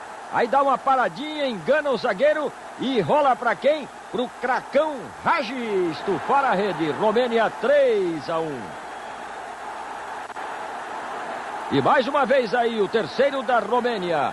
Mas a raça e a catimba argentina ainda estão vivas. Neste lance, Simeone recebe a falta bem perto da grande área. Quem cobra é Batistuta, que chuta forte e o goleiro defende. A Romênia se defende bonito, sem chutões, tocando com classe. Agora um chute de longe. Brunea falha. Balbo confere e o jogo pega fogo. É o segundo da Argentina. 3 a 2 aí. E já no desespero, os argentinos começam a praticar um futebol feio. Simeone e Cáceres agridem o artilheiro Dumitrescu. Fim de jogo. Romênia classificada 3, Argentina eliminada da Copa 2. No Rosebon, um contraste entre craques. Em campo, Raj dá passes, dribles, Catimba faz gol, se consagra. E vendo o jogo sem poder ajudar a equipe argentina, Maradona chora. É. Mas assim, é uma pena pela Argentina que realmente, quando eu vi o primeiro jogo, volto a dizer, eu falei, putz, vai, ser, vai chegar na final. Vai chegar na final. Mas ficou no caminho, né? Aqui uma fofoca. Fofoca. Dizem, corre a, boca pequena na Argentina, mesmo se eu não acredito, que isso foi mexido os pauzinhos para tirar o Maradona do time, que não foi sorteio porra nenhuma. botaram ele de verdade e tudo isso alguns é, repórteres e jornalistas esportivos da Argentina dizem que isso foi por causa mãozinha do João Avelange, que ele não queria que a Argentina chegasse perto de final disputar alguma coisa porque ele disse que já estava puto com a Argentina porque no, na gestão dele ela tinha ganhado as duas Copas e estava arrebentando na Copa América. Tinha ganhado 91 93 e estava arriscado também de repente ganhar um Mundial. Então ele falou, ah, nas palavras dele, do, do, do, jornalista lá, ah, essa Argentina eu vou fazer um jeito para tirar ela e tal. E, enfim, né? Mas é, para mim isso aí é nada mais do que fake news, mas enfim. Bom, no outro jogo, Suécia e Arábia Saudita, um jogo sem sal, sem açúcar, eu me arrependo até o último fio de cabelo ter assistido, sinceramente. Que a Suécia ganhou por 3 a 1 da Arábia Saudita. Foi um jogo xoxo. Xoxo. Mas deu Suécia. Depois, Sebes, eu sei que você não gosta de Países Baixos, cara. A seleção neerlandesa de futebol contra a Irlanda. 2 a 0 sonoros 2 a 0 aí da Holanda. E o Brasil, é, na outra contra a chave, enfrentando aí os Estados Unidos naquele único golzinho, né? Suado, chorado, sofrido. Pala palavras do Bebeto. O jogo mais difícil da Copa foi esse. Palavras do Bebeto. O dono da casa, né? Ele falou. E, a, e outra, 4 de julho, dia da independência. Ah, verdade, 4 de julho. Exatamente. Olha só, que coincidência, hein? Eu lembro que a Coca-Cola na época. Foi na época dos mini cracks? Foi isso, essa Copa? Mini cracks foi em 98. Ah, teve, teve. Mas tinham as cartinhas que eles davam dos jogadores da Copa. 94 foram as garrafinhas. Não, mas tinha umas cartas também. Tinha umas cartas com as fotos dos jogadores e tinha uns. É, eu não sei como chama aquilo, mas eram umas figuras que você conseguia ver em 3D o lance do gol do Bebeto e o gol do Branco também. Eu tinha esse gol do Bebeto. Uma, imagem 3D, eu não lembro como chamava aquilo. Era tipo uma eu lembro, cartinha eu lembro em 3D. Do, do Galvão, vai Bebeto, vai Bebeto, faz Bebeto. Nossa. Esse jogo aí, sem dúvida nenhuma, foi o jogo, acho que mais difícil da Copa do Mundo. Estados Unidos. Foi diferente porque o, o americano ele é muito patriota, né, cara? Ele leva aquilo ali impressionante, né, cara? Você via pela, pela cara dele, né? No momento da gente entrar, entramos juntos, né? E a gente olhava para ele assim, e eles com a vontade, gritando, todos gritando, né?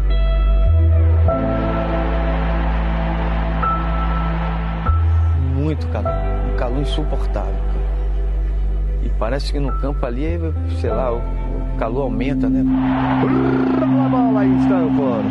Foi um jogo assim difícil, porque além do 4 de julho, dia da independência norte-americana, Tivemos aquela infelicidade lá do Leonardo, né, que terminou sendo expulso. O Brasil perde a cabeça, não pode. Olha o cruzamento, bola não estava entrando, mas ele teve, eles tiveram oportunidade. Que se faz um gol ali ia ser difícil. Eles realmente queriam fazer história em cima do Brasil, né?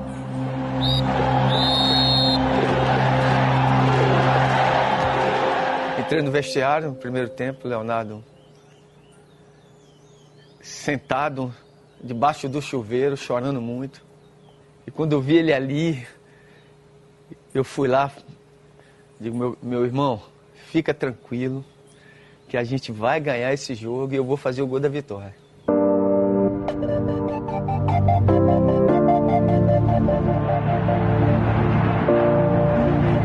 Romário, parte baixinho, a esperança é sempre você. Romário vinha, né?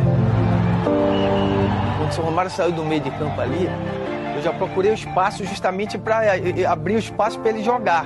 É tudo muito rápido, né? Vai Romário, vai Romário, acredita! Já fui buscando a direita, já fui dando lado assim para ele meter a bola, né? E eu esperando, vai, vai, vai. Quando eu vi aquele goleiro imenso, Tome Meola, né? Quando eu olhei aquele canto ali, eu digo, ah, não tem jeito, é ali mesmo, ele não vai pegar nada.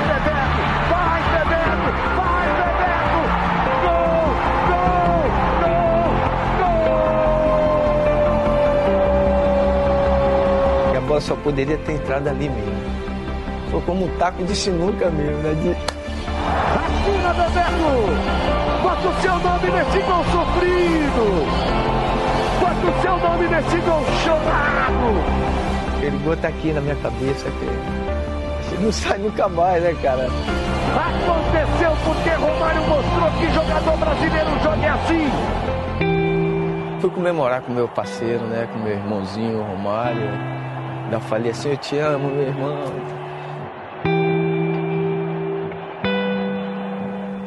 Eu acho que é coisa de Deus mesmo essa dupla aí, né? Que em 90 a gente já era pra ter feito essa dupla, né?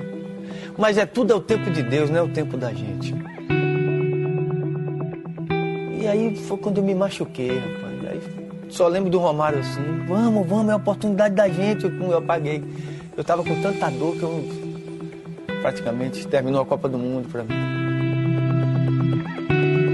Então 94, a gente sabia que poderia ser a última oportunidade da gente, né? Como foi pra gente, não podíamos falhar. Quando a gente jogava é, juntos, o Brasil dificilmente perdia. Todo jogo era ou era gol meu ou era gol dele.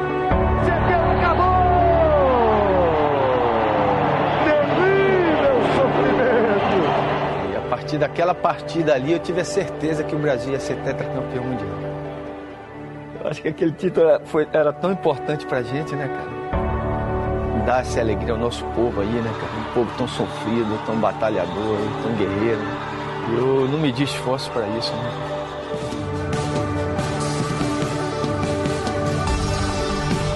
Por isso que marca, cara. Por isso que fica, é, pra, é eterno, é pra vida toda, entendeu?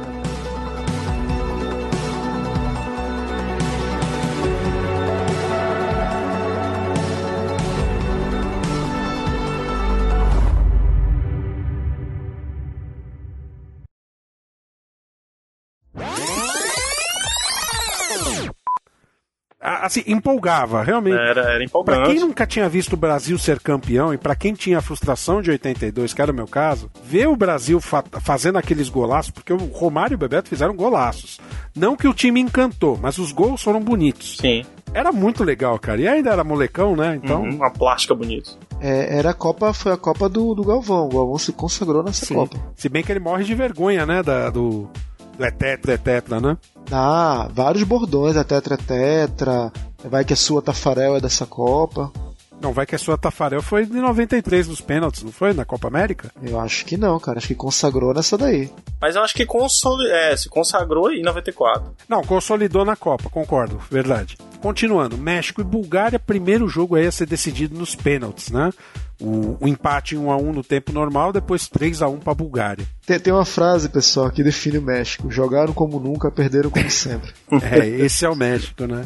Esse é o grande México. Aí nós temos Alemanha e Bélgica, um jogão, foi um jogão bacana. A Alemanha ganhou por 3 a 2 Klinsmann jogando muito nessa época. Nossa, a Alemanha jogava muito nessa época, né? É, sem... ah, é claro. Sempre, né? Uh, É. Depois Nigéria e Itália. E quem diria Nigéria deu um sufoco na Itália? Uhum. Vocês lembram de ter visto esse jogo? As águias, a Munique, os caras jogavam muito. Nossa, Uhum. a Itália ganhou, mas ganhou o lastro, né? Na prorrogação. Enfim, Espanha e Suíça. A Espanha enfiou 3 a 0 na Suíça, né? Suíça sempre defensiva. E aí nas quartas de final nós temos lá Romênia e Suécia. E aqui eu acho que foi uma das grandes injustiças da Copa. Apesar de, se quisesse ganhar, ganhasse no tempo normal, né? A Romênia empatou com a Suécia e depois foi eliminada nos pênaltis por 5 a 4 Uma pena, porque era, era time para chegar mais à frente, né? Mesmo. E aí depois nós temos Brasil e Holanda, né? Que jogão, né, gente? Que jogão. Jogão. O, jogo da Copa. O jogo da Copa, na boa. O jogo da Copa é Brasil e Holanda, velho, que define aquela seleção. Aquele 2 a abriu 2 a 0, né? Depois a Holanda foi lá, empatou, Sim. buscou o empate. Tem até a história da Fátima, né? A Fátima Bernardes achou que ia ser eliminado, saiu do estádio, né, quando tava 2 a 2 e aí o branco Era faz- muito louco, cara. É.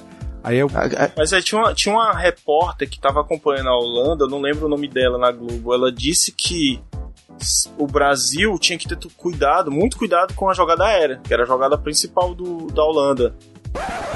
Aí a seleção foi pra Dallas jogar com a Holanda. Foi maravilhoso. O Brasil sai muito bem, faz 2 a 0 Posição legal. Romário no meio. Vai, Romário! Vai, Romário!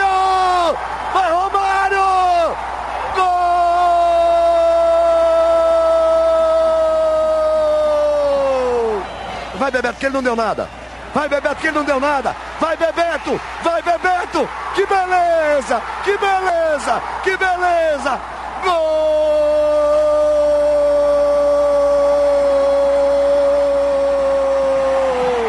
Luizinho, 2 a 0 Luizinho. Você disse que eu ia chorar, eu estou morrendo de rir. Aí 2 a 1 eu desliguei o telefone na cara dele. 2 a 2 falei, não acredito. Como eu estava acompanhando a Holanda desde o começo, acompanhei a eliminatória, o jogo das oitavas, o jogo das quartas, eu- você entende como é que o time joga, como é que o time se estrutura, né? Então, a matéria que eu fiz foi dizendo assim, olha, o que o Brasil tem que prestar atenção é nisso aqui. Como é que eles estão fazendo esse gol? Porque era assim, era, era sempre a mesma estratégia, o jogo alto, o jogo aéreo. E você sabe que o danado fez o gol exatamente do jeito que eu falei que ele que era para tomar cuidado e ele fez no Brasil esse gol. E era para atropelar o Brasil, virar e a gente ficar por ali, ter mais uma Copa de frustração. Não tem mais de 2 a 2 eu vou sair do estádio. Aí saí com 2 a 2 Quando eu estou contornando a pé para o estacionamento, eu escuto assim. "Ah!" E o, o locutor dizendo, Branco! Toma uma bola, faz uma falta, depois finge que tomou a falta, cava a falta, o juiz dá a falta, ele bate, o Romário en- encolhe a bunda assim para falar português, claro, a bola passa raspando o calção dele. Cheguei na, na nossa geradora, na, falei, na unidade móvel, falei, bota esse gol para eu ver, porque eu não acredito que eu fui ver. O jogo da seleção e o gol da vitória eu não vi. Capricha Branco. Perna esquerda. Partiu, bateu. Gol! Gol! Gol! Gol!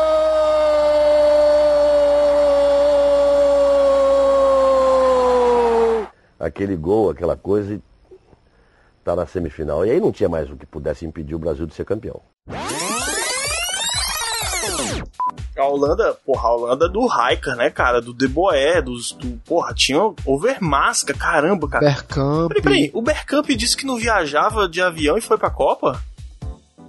Quem, quem disse quando que ele disse isso? Eu lembro que ele dizia, dizia tinha um atacante holan- holandês que não gostava de viajar pra... pra... Zero Bergkamp? Eu acho que era, cara, que ele jogava no Arsenal. Não, não é possível, cara. Não é possível um negócio desse. Cara, aqui um dos destaques da Holanda na Copa fez gol no Brasil, foi o, o Pois é, desconto. foi, foi estranho, porque eu não lembro dele na Copa, eu não lembro de ninguém ali. Eu lembro depois de anos ver depois, né? Assim, alguns jogadores.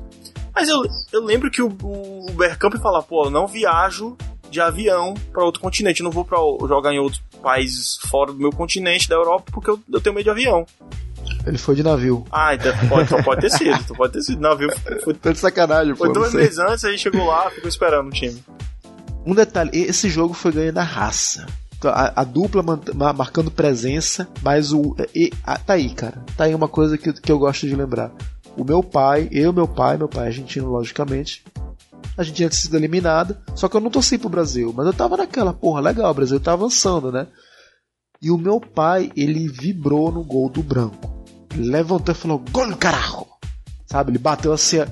A gente tava assistindo no quarto, ele tava sentado na, na beirinha da cama, assim, né? Aí o branco, eu lembro como se fosse hoje, o branco ganhou aquela falta meio que na boca grande, por causa que ele tinha sido feito falta antes no holandês. Ele deu uma mãozada na cara do holandês. Sabe? Um tapa assim, pá, sai daqui, filho da mãe. Aí o cara derrubou ele, calçou. Mas uma distância muito grande, cara. Ali não era normal. Ali era pra você lançar a bola na área pra algum cabeceador guardar. Mas o Brasil não tinha isso, não tinha ninguém alto. Não existia o Roberto Carlos ainda, né? Pra bater daquele jeito. Mas existia o branco, meu amigo. E- O branco ele foi meio desacreditado pra Copa, não foi não? Sim, foi. Só que aí vem, vem mais um bordão do Galvão Bueno, que é o que? A bomba santa.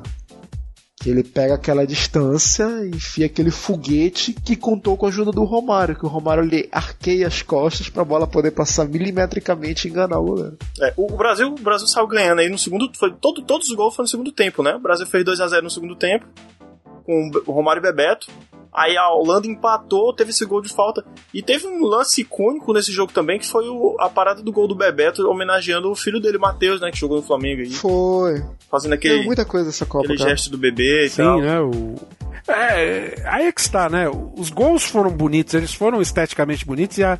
o Bebeto, a hora que ele parou pra fazer aquele negócio do neném, aquilo. Aquilo foi muito lindo, né? É, o Romário, o Mazinho foi lá dele e tal. É, a gente sentia a união, a gente já sentia a união no gol do Bebeto contra os Estados Unidos, né? Que ele foi lá no Romário agradeceu, pegou o Romário, deu um beijo, eu acho, na, na testa, chorou. Não, foi. Era É. bonito de se ver, né? Para um Brasil que não ganhava tanto tempo, tão sofrido, né? Era uma coisa bonita Pois de se é, era ver, né? sentimental, era sentimental. E o Brasil, nesse Pois é, jogo, bacana, assim, né? ia falar, agora eu vou torcer pro Brasil ser campeão, porque mereceu, cara. Ganhou da Holanda, Uhum. 3 a 2 um golaço do branco que eu não esqueço até hoje. Passou com todas as honras e méritos, cara. E a partir daí eu tava torcendo pro Brasil. Enfim, Bulgária e Alemanha, né? E a Alemanha, quem diria, naufragou.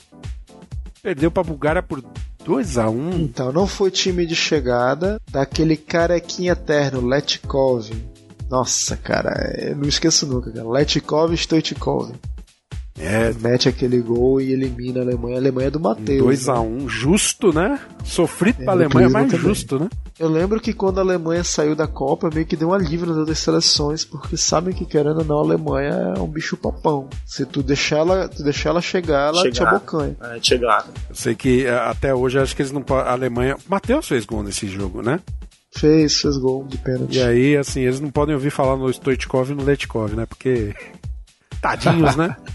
Tadinhos. A única Copa da Bulgária, né? Mas foi bonito, né? É. Foi bonito, chegou longe. Chegou até a semifinal, né, cara? Semifinal é difícil. Time que não tem tradição. E aí depois lá, Itália e Espanha, a fúria, mais uma vez, foi amansada, né? Dessa vez a Itália, a Itália ganhou por 2 a 1 Acho que não teve grande. nenhuma, nenhuma anotação, né? Al- Algo digno de nota, Cara, né?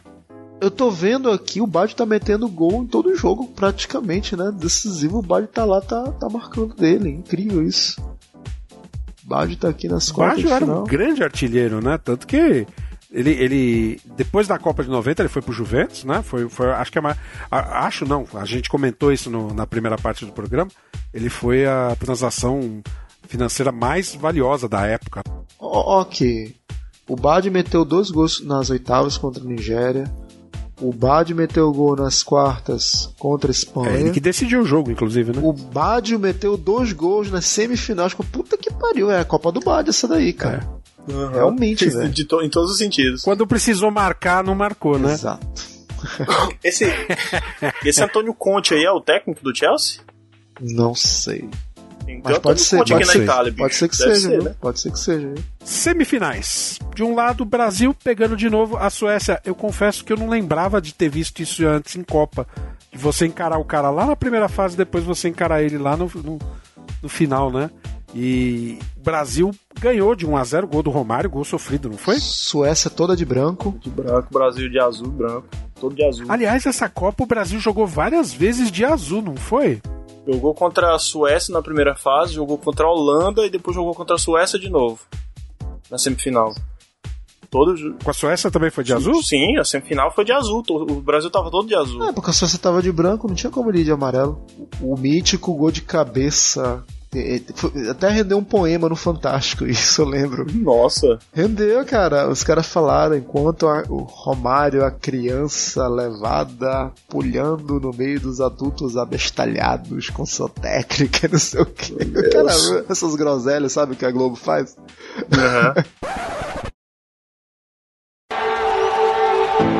Eu, particularmente, quando se tratava de seleção brasileira, pela tradição, eu acho que tem muito mais a ver com o povo brasileiro a camisa amarela. A Suécia, ela não tem um peso muito grande, principalmente quando se trata de Copa do Mundo. Apesar de que aquele goleiro fanfarrão deles, que eu esqueci até o nome, chegou a falar que não me conhecia e alguns outros jogadores da seleção brasileira, eu tinha certeza, como todos nós tínhamos certeza, de que ele conhecia sim muito bem. Essa, botou na frente. Olha o Romário. Não, Romário. Ser, ser malandro na Suécia, esse tipo de malandragem, é o malandro sueco. Sempre foi fanfarrão. Mas aí, futebol só se decide dentro do campo em 90 minutos. né? Vamos Brasil, vamos Brasil. Vamos Jorginho.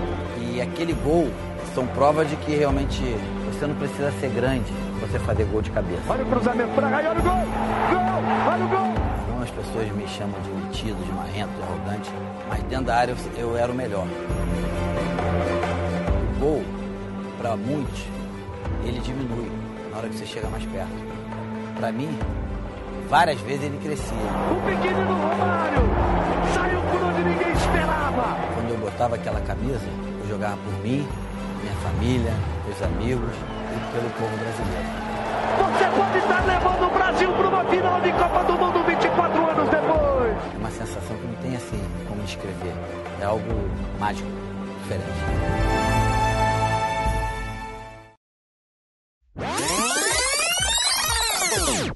E aí nós vamos para Itália e Bulgária, né? E a Bulgária, o sonho da Copa da Bulgária parou na Itália, né? Parou na Itália do Baggio. Chegou longe, cara. Ah, chegou longe, merecido. E a Itália. Aí, aí, acho que esse foi o único jogo que eu vi a Itália jogando na- nessa Copa. Jogando E o jogo da final, é claro. Mas, apesar dos vários gols do Baggio que o Sebs comentou, eu não vi a Itália jogando tanta bola nessa Copa, né? Jogou bastante É. contra o Brasil e jogou contra a Bulgária, né? E a Bulgária, tadinha, teve que se contentar em disputar o terceiro lugar e aí foi massacrada pela Suécia num 4 a 0 e pra variar um Anderson fazendo gol. Kenny Anderson. Kenneth Anderson, não era? É. Bom, e a final, né? Aí nós temos a final. Esta é uma final de Copa do Mundo. Queremos e podemos sair vencedores e vamos sair. 24 anos de espera. Daqui a pouco a bola rola. Não vale chorar agora não, Pelé. Guarda para chorar depois. Guarda para chorar de alegria no final. Você e o povo brasileiro que sempre chorou de emoção por tudo que você fez no campo. Quem sabe nós não vamos chorar juntos aqui de emoção pelo que esses garotos vão fazer daqui a pouco. Aí vem o Brasil, de amarelo do jeito que a gente gosta. De mãos dadas, como já nos acostumamos. Ao lado, a seleção italiana. O Brasil era muito mais time que a Itália, jogava muito mais que a Itália, jogou muito mais que a Itália, perdeu os gols, perdeu o gol no finalzinho. A seleção de Parreira já dominava quando desperdiçou mais uma oportunidade. Branco bateu falta com efeito, o goleiro italiano rebateu. Até que Paliuca, até então muito seguro, provocou o lance mais emocionante, soltou o chute de Mauro Silva, mas a bola caprichosa bateu na trave. O jogo vai para prorrogação, prorrogação empate, pênalti, é uma emoção, pênalti é um negócio. A prorrogação foi emocionante. Primeiro Cafu cruzou, Bebeto perdeu o gol feito, olha só. A chance ainda! Chegou rasgando! hein? Na segunda parte da prorrogação, Cafu cruzou da direita e aí foi a vez de Romário falhar. Acompanhe só. Olha que pena. De novo. Conseguiu! Perdeu o gol na prorrogação e vai pro pênalti, vão perder essa porcaria. É um momento realmente histórico. É a primeira vez que uma Copa do Mundo é decidida numa cobrança de pênaltis. É sua, Tafarel. Partiu Baresi, pé direito, bateu! E a Itália perde o primeiro pênalti. Bate primeiro e, e perde o primeiro pênalti. Aí o Márcio Santos vai bater o pênalti, não é que ele perde o pênalti também. Todos de mãos dadas. Os jogadores no banco abraçados. O Brasil inteiro e você, Márcio Santos. Partiu, bateu, pegou Palhuca. Ali chegou no meu limite de suportar o calor e a tensão. Aí minha cabeça começou a fazer. zzzz, Começou a rodar tudo. Eu falei, meu Deus do céu, eu vou desmaiar. Peraí, peraí, peraí. Eu trabalhei minha vida inteira para chegar aqui hoje. Eu esperei todo esse tempo. E aí respirei fundo. Hoje, e gozada, ali me veio a sensação exata. Na hora que eu, eu ia pagando, que voltei, a sensação exata foi, ah, o Brasil vai ganhar isso. Partiu Tafarel, é gol da Itália. Partiu Romário, pé direito, bateu, é gol! Autoriza o juiz. Sai que é sua, Tafarel. Bateu no meio do gol, pra que se mexer? Vai partir a bomba na perna esquerda. Partiu Branco, bateu, é gol! Partiu Massaro, pé direito, bateu. Tafarel! Vai que é sua, Tafarel! Ele e o Palhuca. Partiu Dunga, pé direito, bateu. É gol! É gol! É gol! Gol! Do Brasil! Todos no gol com Tafarel. Baixo e Tafarel. Vai partir, vai que é sua, Tafarel. Partiu, bateu, acabou! Acabou! Acabou! É tetra! É tetra! E eu estava em pé, assim, do lado do Galvão, quando para fora, Foi aquela gritaria e o Galvão depois, o Arnaldo, você me deu uma gravata, eu querendo gritar tetra. Eu vi que eu dei gravata. Eu vi que. Eu sei que o microfone está torto, ele está com o microfone na mão, mas o fone está torto. E eu agarrando ele, eles pulando na cabine. Eu morro de vergonha quando escuto. É tetra, tetra, aquela coisa histérica, desafinada. E o Pelé me puxando para um lado aqui, o Arnaldo César Coelho tirando meu óculos do outro. O Brasil, 24 anos depois, é tetracampeão mundial de futebol. Brasil, Brasil, Brasil. Pra nós, né? Acho que foi a primeira final que o Brasil estava pra todos nós, né? É, sim, sim. A, a- mais do que a reedição de 70 final, tem a revanche de 82, né, cara? Acho que o Brasil ainda tava entalado ali, né? Eu vou te falar, mas, mas eu vou te falar, jogo chato pra caralho. Nossa, foi demais. Longo, enfadão. Ah, foi um jogo trancado e assim, tivemos oportunidade de fazer gols, hein? Tiveram. Romário, Romário perdeu uma, embaixo das traves, cara. É, mas Ainda teve aquela bola na, na, na trave que o Paluca meio que soltou, não foi? Não sei se foi o chute do Mazinho. É, que ele foi dar o beijinho na trave, não é? Sim, sim. A trave tremeu toda, inclusive. Eu sei que esse 0 a 0 se estendeu pela prorrogação, um jogo arrastado. E um jogo o quê? Foi lá, foi lá na Califórnia isso aí, né? Foi... Isso. E aí... Foi no. Não, foi no Rose Bowl. Foi no Rose Bowl em Pasadena. 94 mil pessoas. O calor dos diabos estava. Nossa, foi um jogo sofrido, né? E quando chegou pra bater os pênaltis, confessa, quem aqui achou que perdemos de novo? Hum, Cara, não, porque eu não acompanhava muito a seleção antes, né, cara? Eu eu só tive consciência de Copa, foi a minha primeira Copa consciente. Então, vamos lá, vamos tentar ganhar. Já tinha visto pênalti no meu time. Eu, eu tava. Eu tava nervoso demais pra pensar qualquer coisa. Eu era muito pequeno em 82, mas lembro alguma coisa, 86. Eu lembro já, lembro até das, das vinhetas. Eu nunca tinha visto o Brasil chegar numa, numa final. Eu, eu lembro das críticas, porque ele, o Parreira não testava, não colocava o, Rom- o Ronaldo pra jogar. Né, no, o pessoal falava, cara, pega alguém, bo- bota o Ronaldo, vamos tentar fazer qualquer coisa. Então eu tava muito nervoso naquele, naquela parte de pênaltis, pra, até pra pensar em qualquer coisa. O Viola entrou um pouco tarde né, também. Mas entrou com todo o gás. Quase mete gol. Sim, sim. Me tira, uma, me tira uma dúvida, desculpa, Ricardo. Me tira uma dúvida. O Edmundo já tava jogando em bom nível nessa época ou só foi aparecer depois? Não, Edmundo ele, ele estourou mais quando ele tava no Palmeiras em 95, 96, né? Foi quando ele explodiu. Não, mas acho que no- ele não tava não antes, 93. Ele, que eu acho que eu ouvi em algum lugar que ele chegou a ser convocado antes disso. Ainda, ainda não era referência, né? Porque, assim, apesar, apesar dele, ele ainda não era referência, ele não tava.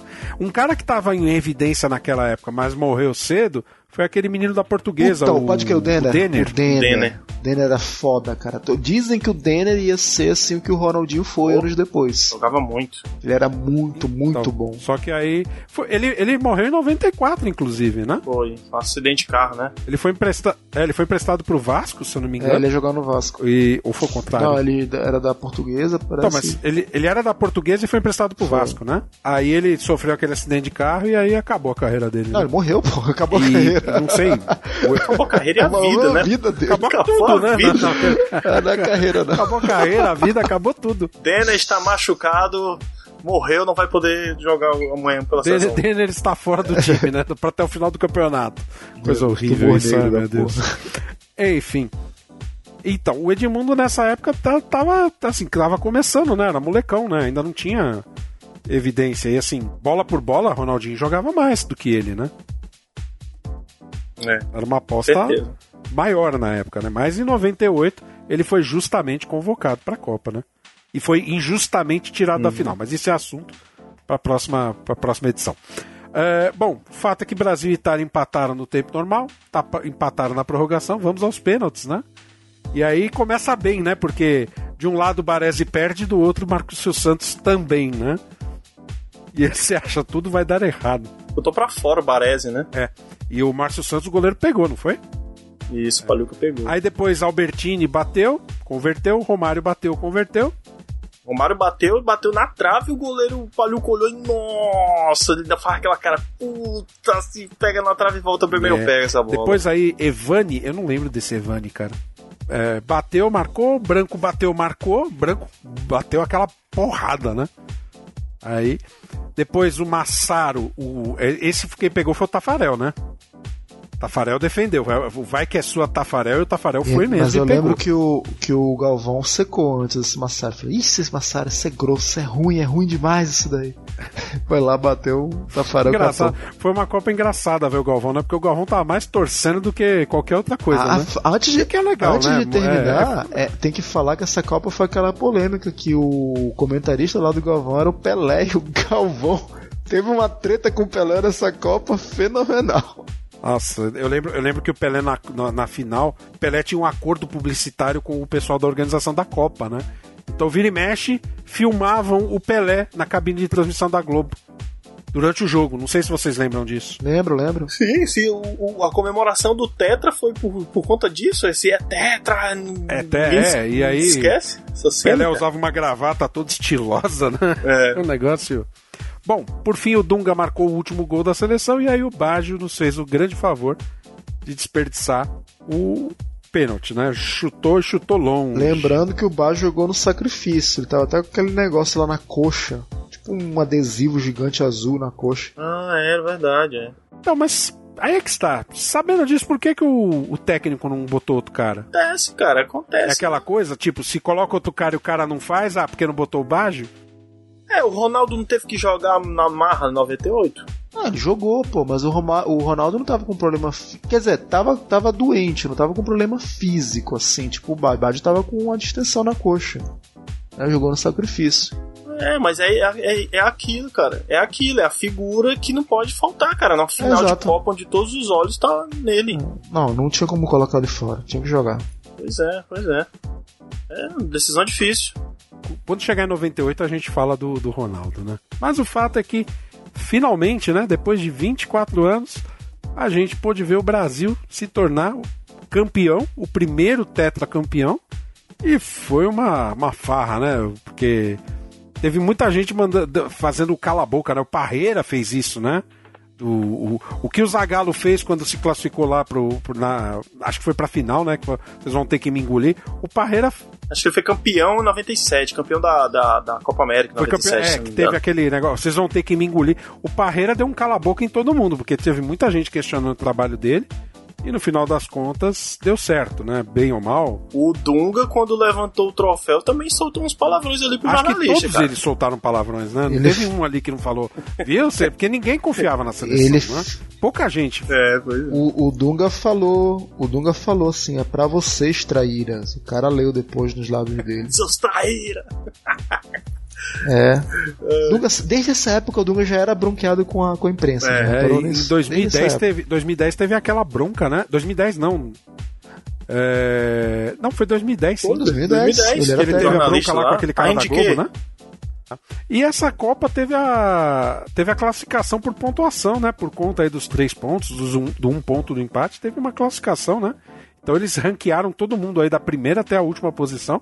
Brasil, obviamente, campeão e a Grécia em último lugar, né? Aí tem todo um secto que acho que não vale a pena a gente comentar. Bom, premiações. Chuteira de ouro, artilheiro, né? O Risto e Stoichkov, né? Merecidamente com seis gols. É, poderia ter dividido com o Salenko, mas acho que o Stoichkov ganhou porque foi mais à frente, né? Sim, sim, claro. Bola de ouro, melhor jogador não poderia deixar de ser Romário, né? Uhum. Melhor goleiro. Vocês lembram do Prudhomme? Lembro. É. Muito bom goleiro, Sim, belga. tanto que ganhou o prêmio de melhor goleiro. E o Fair Play foi para nós, Brasil. E além disso, também teve o prêmio, né? Americano é legal, né? Americano cria um monte de prêmio, né? Time mais espetacular. Adivinha quem ganhou? Brasil. Bom, falando sobre a seleção desta Copa, temos aí o goleiro Prudhomme. Na defesa, Jorginho, Márcio Santos e Paulo Maldini. É, os médios, o Dunga, o Krasimir Balakov, George Raj e Thomas Brolin, e atacantes Romário, Stoichkov e Badio. Olha só, hein? Um 3-5-2. Não, é. 3-5-2 disfarçado. Bom, bom trio de ataque, no caso, né? Ah, então, eu ia falar um 4-3-3, né? Mas aí, quem que iria com a defesa? Desses daqui, o Brolin eu confesso que eu não conheço, mas enfim. Romário, merecidamente, um, um dos melhores jogadores dessa Copa, né? É que no ano seguinte veio desembarcar aqui no Flamengo, no centenário do Flamengo, né? Quem diria, um cara no auge, na Europa, desembarcar no Flamengo, um- aquele time do. que era o maior, o melhor ataque do mundo, o maior ataque do mundo, uma coisa assim, né? Era que tinha o funk. Isso. Ele e o- Sávio Edmundo. Edmundo. Por isso que eu acho estranho. Eu acho que o Edmundo já estava em voga, não foi convocado, mas já era um destaque no Brasil. Porque Não, ele já jogava, mas ele ainda não era, não era Era, cara, era porque. Era, sabe por quê? o jogador de ser de seleção, né? Ele tava ele era Tava assim, chegando, né? Ricardo. Era. Ele era assim. Só que eu acho que o problema dele, o problema do Edmundo era o temperamento. Porque eu lembro que eh, brigas entre São Paulo, entre não sei o quê. Eu tenho quase certeza que o que o Edmundo já tinha sido chamado pra seleção antes dessa Copa, só que por alguma coisa ele não foi pra Copa. Mas eu tenho quase certeza que ele tinha sido chamado pra seleção. Jogou na seleção antes de 94. Tenho quase certeza disso. Mas eu vou pesquisar direito. Tá bom.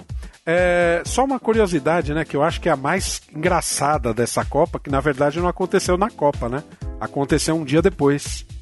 Quando o jornal Le Monde publicou a manchete do dia seguinte no seu jornal, né? Ao invés de dizer Brasil campeão, a manchete dizia França classificada para a Copa de 98. Porra, era, os donos da casa. Como é que ele ia ter classificado? Caralho. Pois é, era justamente isso, porque eles não se classificaram para essa Copa. 90 foi uma desgraça também. Foi um belo de um tapa na cara da seleção francesa, que foi, foi uma tirada genial na época. Eu lembro disso, que inclusive virou notícia no Estadão na época. Eu ri muito, cara. Ri muito mesmo. Muito boa, muito boa. Porque, obviamente, eles estavam classificados, eles iam ser a sede, né? não tinha como não. Alguma curiosidade, alguma coisa que vocês queiram dizer desta Copa? Ó, e, cara, é assim, eu sei que foi uma loucura tão grande. Eu tava em Santos, pra você ter ideia, eu. Todo mundo saiu na rua, a molecada, saiu na rua e começou a andar. A gente foi tudo em direção à praça. Em Santos é comum o pessoal se reunir na Praça da Independência para as comemorações. A gente começou todo mundo a andar e eu, eu moro, tipo, deve dar uns 8 quilômetros a pé da Praça da Independência. Aí eu fui andando pela praia, até que a gente. Eu fui chegando lá, encontrei com o parente no meio, tá todo mundo lá, assim, é, da, da minha idade ou um pouco mais novo. Todo mundo ia pra lá, todo mundo só na rua. Cara, foi um negócio assim meio maluco, apoteótico, sabe? e não foi, não foi planejado. Na época, época boa que a gente enfeitava as ruas, pintava chão, botava muita bandeirola nas ruas, né? Tinha concurso da rua mais enfeitada. Isso encerra a história da Copa de 94, né? A- o título, para nós aqui, todos dessa mesa, o primeiro título que nós vimos ao vivo e a cores, né? Aí depois disso tivemos aí outras grandes surpresas que a gente vai contar nos próximos episódios, né? Só algumas, algumas informações que a gente sempre fala no- nos, outros, nos outros, sempre falou nos outros programas, né? E a gente deixou passar aqui. O mascote da Copa era um cachorrinho bonitinho chamado Striker a música da Copa era aquela pretensiosa Glory Land, né, que era uma música toda cheia de saxofones e tudo mais. Eh, lembram de Glory Land? Vai tocar aí, você deve estar tocando no fundo aí. No começo tocou com certeza. Eh, e também a bola da Copa se chamava Questra, da Adidas também, né? Até aí. E por fim, a última, a- a- uma nota triste pra mim que gostava da narração dele. Luciano do Vale, por incrível que pareça, apesar dele ter morrido bem depois, foi a única Copa que. Foi o único título mundial que ele narrou, né? Porque 2002 a Band não teve como narrar a Copa de 2002, né? Então foi o único título brasileiro que o Luciano do Vale narrou. Com isso a gente encerra a nossa conversa das Copas de 90 na Itália, da Copa de 94 nos Estados Unidos. Eu quero agradecer demais os meus amigos Felipe Canella, meus amigos Sebastian Bondzio e também o Bamontes. Muito obrigado por estar aqui hoje, Bamontes. Obrigado mesmo. É, Bamontes, fala aí, faça o seu jabá, meu caro. Você pode me encontrar lá no confiante.com.br, é, no Twitter no ConfianteCast e também eu tenho um perfil de ajuda de outros podcasts. Se você tiver problemas com o seu WordPress, é, pode me procurar lá no Pod Ajuda WP. É, é, POD de podcast, ajuda. da- Então eu, eu ajudo quem estiver precisando. É feed, problema de automação, é cara, quem precisar. Um grande abraço e muito obrigado pela oportunidade. Imagina, a gente que agradece. Meninos, querem fazer jabá? Vai aí, Sebs. Cadê o Sebastião? Cadê o Sebs? Faz o seu então, Felipe, enquanto o Sebs não aparece. Então pronto, vou fazer o meu. Então, se você quiser ouvir mais sobre futebol, além de seleção, a gente está lá no papocanela.com.br, onde a gente faz a, a, alguns temas sobre futebol, algumas discussões. E também a gente está voltando com a segunda temporada do Rodada Brazuca, que é comentando a rodada do Brasileirão, né, cara? A gente... Que a propósito, eu quero fazer um. um desculpa o, o corte ou a parte, mas eu quero te parabenizar, cara, por você estar tá fazendo isso ao vivo lá no YouTube, cara. Parabéns mesmo. É assim. É muito bacana. Eu consegui acompanhar o primeiro quase que inteiro, o segundo eu acompanhei um pedacinho só. Mas assim, é muito legal essa iniciativa. O pessoal que gosta do Rodada Brazuca, vai lá, prestigia o trabalho do Felipe, porque tá muito legal, cara. E assim, tem que ter coragem para fazer isso ao vivo e a cores toda segunda-feira, cara. É, parabéns, parabéns mesmo, cara. A gente tá fazendo toda segunda-feira, 21 horas, a live no YouTube. E depois, se você quiser ouvir o som, o, podcast no seu feed, editadinho, com musiquinha de fundo, não muda muita coisa, não. Deixa quase o que tava ao vivo lá na live. Você acessa o papocanela.com.br e tá lá o Roda do Brazuca pra você ouvir bonitinho. Beleza, Seps? Oi, desculpa que cortou aquela hora, minha internet tá uma merda aqui. Uh... Eita, vai lá. É pra, falar, é pra falar o quê? Quando nós temos apenas um cast de novo, cara? Quando que a gente vai ter apenas ah, um cast de tá. novo? Então, é, seguindo a série das Copas, né? Sou lá do apenas um cast. Eu acredito que agora, depois desse feriado, a gente vai ter um episódio novo aí, tá pintando. Tô datando o podcast, mas dando-se. e é isso aí, galera. Continuem acompanhando as séries, a gente tá chegando perto aí já da atualidade. E se tudo der certo, a gente vai acompanhar